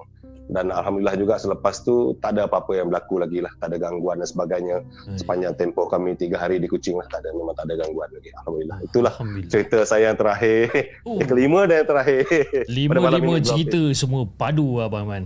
Kan? Hai. Gila. And then uh, saya punya moderator pun eh Uh, dia ada naikkan orang kata poll lah. Kan naikkan untuk orang vote lah. Dia kata korang nak lagi tak Abang Haji eh untuk bercerita kembali di bahagian kedua kan? Jadi dia ada Hai, dua pilihan dekat situ. Pilihan yang pertama adalah nak dan pilihan kedua adalah mestilah nak. Jadi Oi, Seratus jangan. Seratus Itu- peratus. Itu begitu bu- itu bukan pilihan itu paksaan namanya. Sebab ada satu nak, kedua tu mestilah nak. Ah. Mana boleh? Ah. Itu tak ada pilihan. Itu Ah. tak adil. Uh, so kita dah ada lebih kurang dalam 72 73 orang yang tengah vote sekarang ni dan uh, saya boleh katakan yang 100% yang ingin mahukan uh, Abang Haji untuk datang untuk bahagian yang kedua. Jadi macam mana? Apa pendapat Abang Haji sebenarnya? InsyaAllah. Kita tak boleh janjikan sebagai manusia biasa. Kita tak tahu ketentuan ilahi itu macam mana kan. kita tak tahu bahagian kita tu sampai mana kan. Kan? Tapi setakat ni syukurlah. Alhamdulillah, lah. Alhamdulillah. Tapi insyaAllah, insyaAllah kalau diizinkan Allah, kan. uh, diberi kesempatan sekali lagi. Kalau kalau kata Bro Hafiz sudi menjemput Eh saya apa ni. pula tak sudi? Kan? Aduh. Yelah, maklumlah saya ni kan Pertama dia caller baru. Kedua dia saya tak pernah buat cerita-cerita hantu ni. Ah ini Ya, cerita untuk anak-anak tu ada lah. Tapi kalau cerita untuk penonton, pendengar, ah. nak-nak pula macam di segmen ni kan, orang memang dah tahu dah. Dia punya Instagram dia tu lah macam sikit berapa sebenarnya. Boleh berpeluh sebenarnya Ah, kan. perlu kadang-kadang saya pun tiap-tiap malam kan cerita hantu kan tiap-tiap malam Isnin sampai Jumaat cerita hantu kan kadang-kadang saya macam aduh Ah. ah. apa yang aku buat sebenarnya ni sebenarnya kan Tapi ni untuk melawan Bro Hafiz dengan juga pendengar Mekah Puaka, Ah. sampai ni sampai sekarang ni saya masih seram dengan cerita pertama saya tadi sebab itu cerita yang Oh. saya rasa paling Betul betul paling betul. Cerita yang, yang pertama paling tu ekstrim pada saya lah. cerita pertama tu cannot bang. Kan? Itu bagi Ah, saya itu, memang itu memang memang dia ekstrim. yang seram tu bila yalah mula-mula you know, uh, mayat tu makin lama makin panjang makin panjang kan Ah, keranda ya, tak muat memanjang. uh, lepas tu kuku pun memanjang kan dan masa tu Ah. pula dia boleh bangun pula Ha, itulah. itu yang Allah alam lah kita pun tak tahu apa sebenarnya kan. kan tak tahulah Ah, kan tapi tak Ah, apalah tapi Anyway bang, apa yang- se- uh, sebelum Okey. sebelum kita uh, tamatkan kita punya podcast untuk malam ni, abang ada apa-apa pesanan tak untuk semua penonton yang sedang menonton? Kita ada lebih kurang dalam 470 lebih yang tengah menonton di saluran YouTube dan kita ada lebih kurang dalam 50 orang yang sedang menonton di saluran TikTok. Jadi abang ada apa-apa pesanan tak eh, sebagai orang kata abang Haji sebagai abang tak ada Haji. Jadi uh, untuk Bro Hafiz dan juga untuk semua penonton Markas Puaka termasuk di YouTube dan juga di TikTok, uh, saya atas kesempatan juga lah saya ingin mohon, mohon maaf sekali lagi andai kata ada di antara cerita-cerita saya ni orang kata ada yang menyinggung perasaan dan sebagainya saya itu saya tak tahu.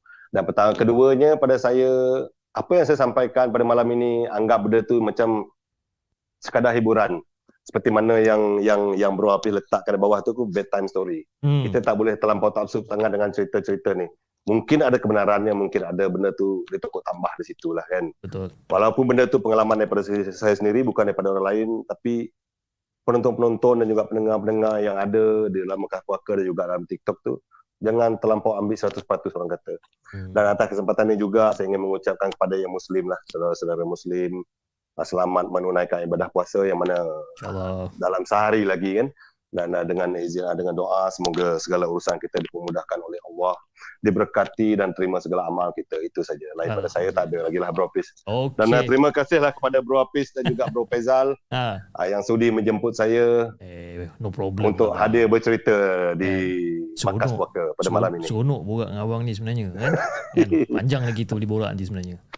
Ah, itu insyaAllah Okey bang, insyaAllah nanti kalau ada umur yang panjang, nanti kita akan bersembang lagi dengan bahagian yang kedua pula. Ah, Abang kumpul lah lagi lima cerita, tu kita cerita yang bahagian kedua pula. Eh tapi kalau saya bercerita lah, cerita lima Bro Hafiz seronok tak bercerita. Lepas tu Bro Bro Faizal pula dia tak perlu nak cari-cari email lah. Dia lagi, macam dia kata semalam kan ye bercuti Kan. seronok dia. Biasalah kan, kita hari Isnin sampai Jumaat ber- ber- berapa berboga kan, kita naklah satu hari off day kan. Ini well, terima kasih sekali lagi Bro Hafiz atas jemputan uh, Terima untuk kasih. saya bercerita di Markas Poker. Assalamualaikum. Waalaikumsalam warahmatullahi Jawab salam tu dah tak betul. Tak berapa dah tak betul lah. Waalaikumsalam warahmatullahi Okey, kita akan kembali selepas ini.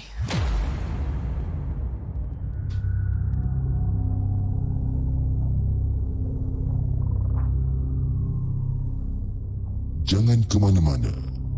Kami akan kembali selepas ini dengan lebih banyak kisah seram.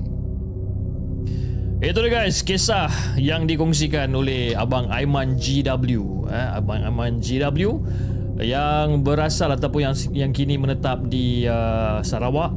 Eh, yang orang kata menceritakan lima kisah yang sangat-sangat menarik bagi saya kan. Lima-lima kisah dia semua yang seram-seram belaka.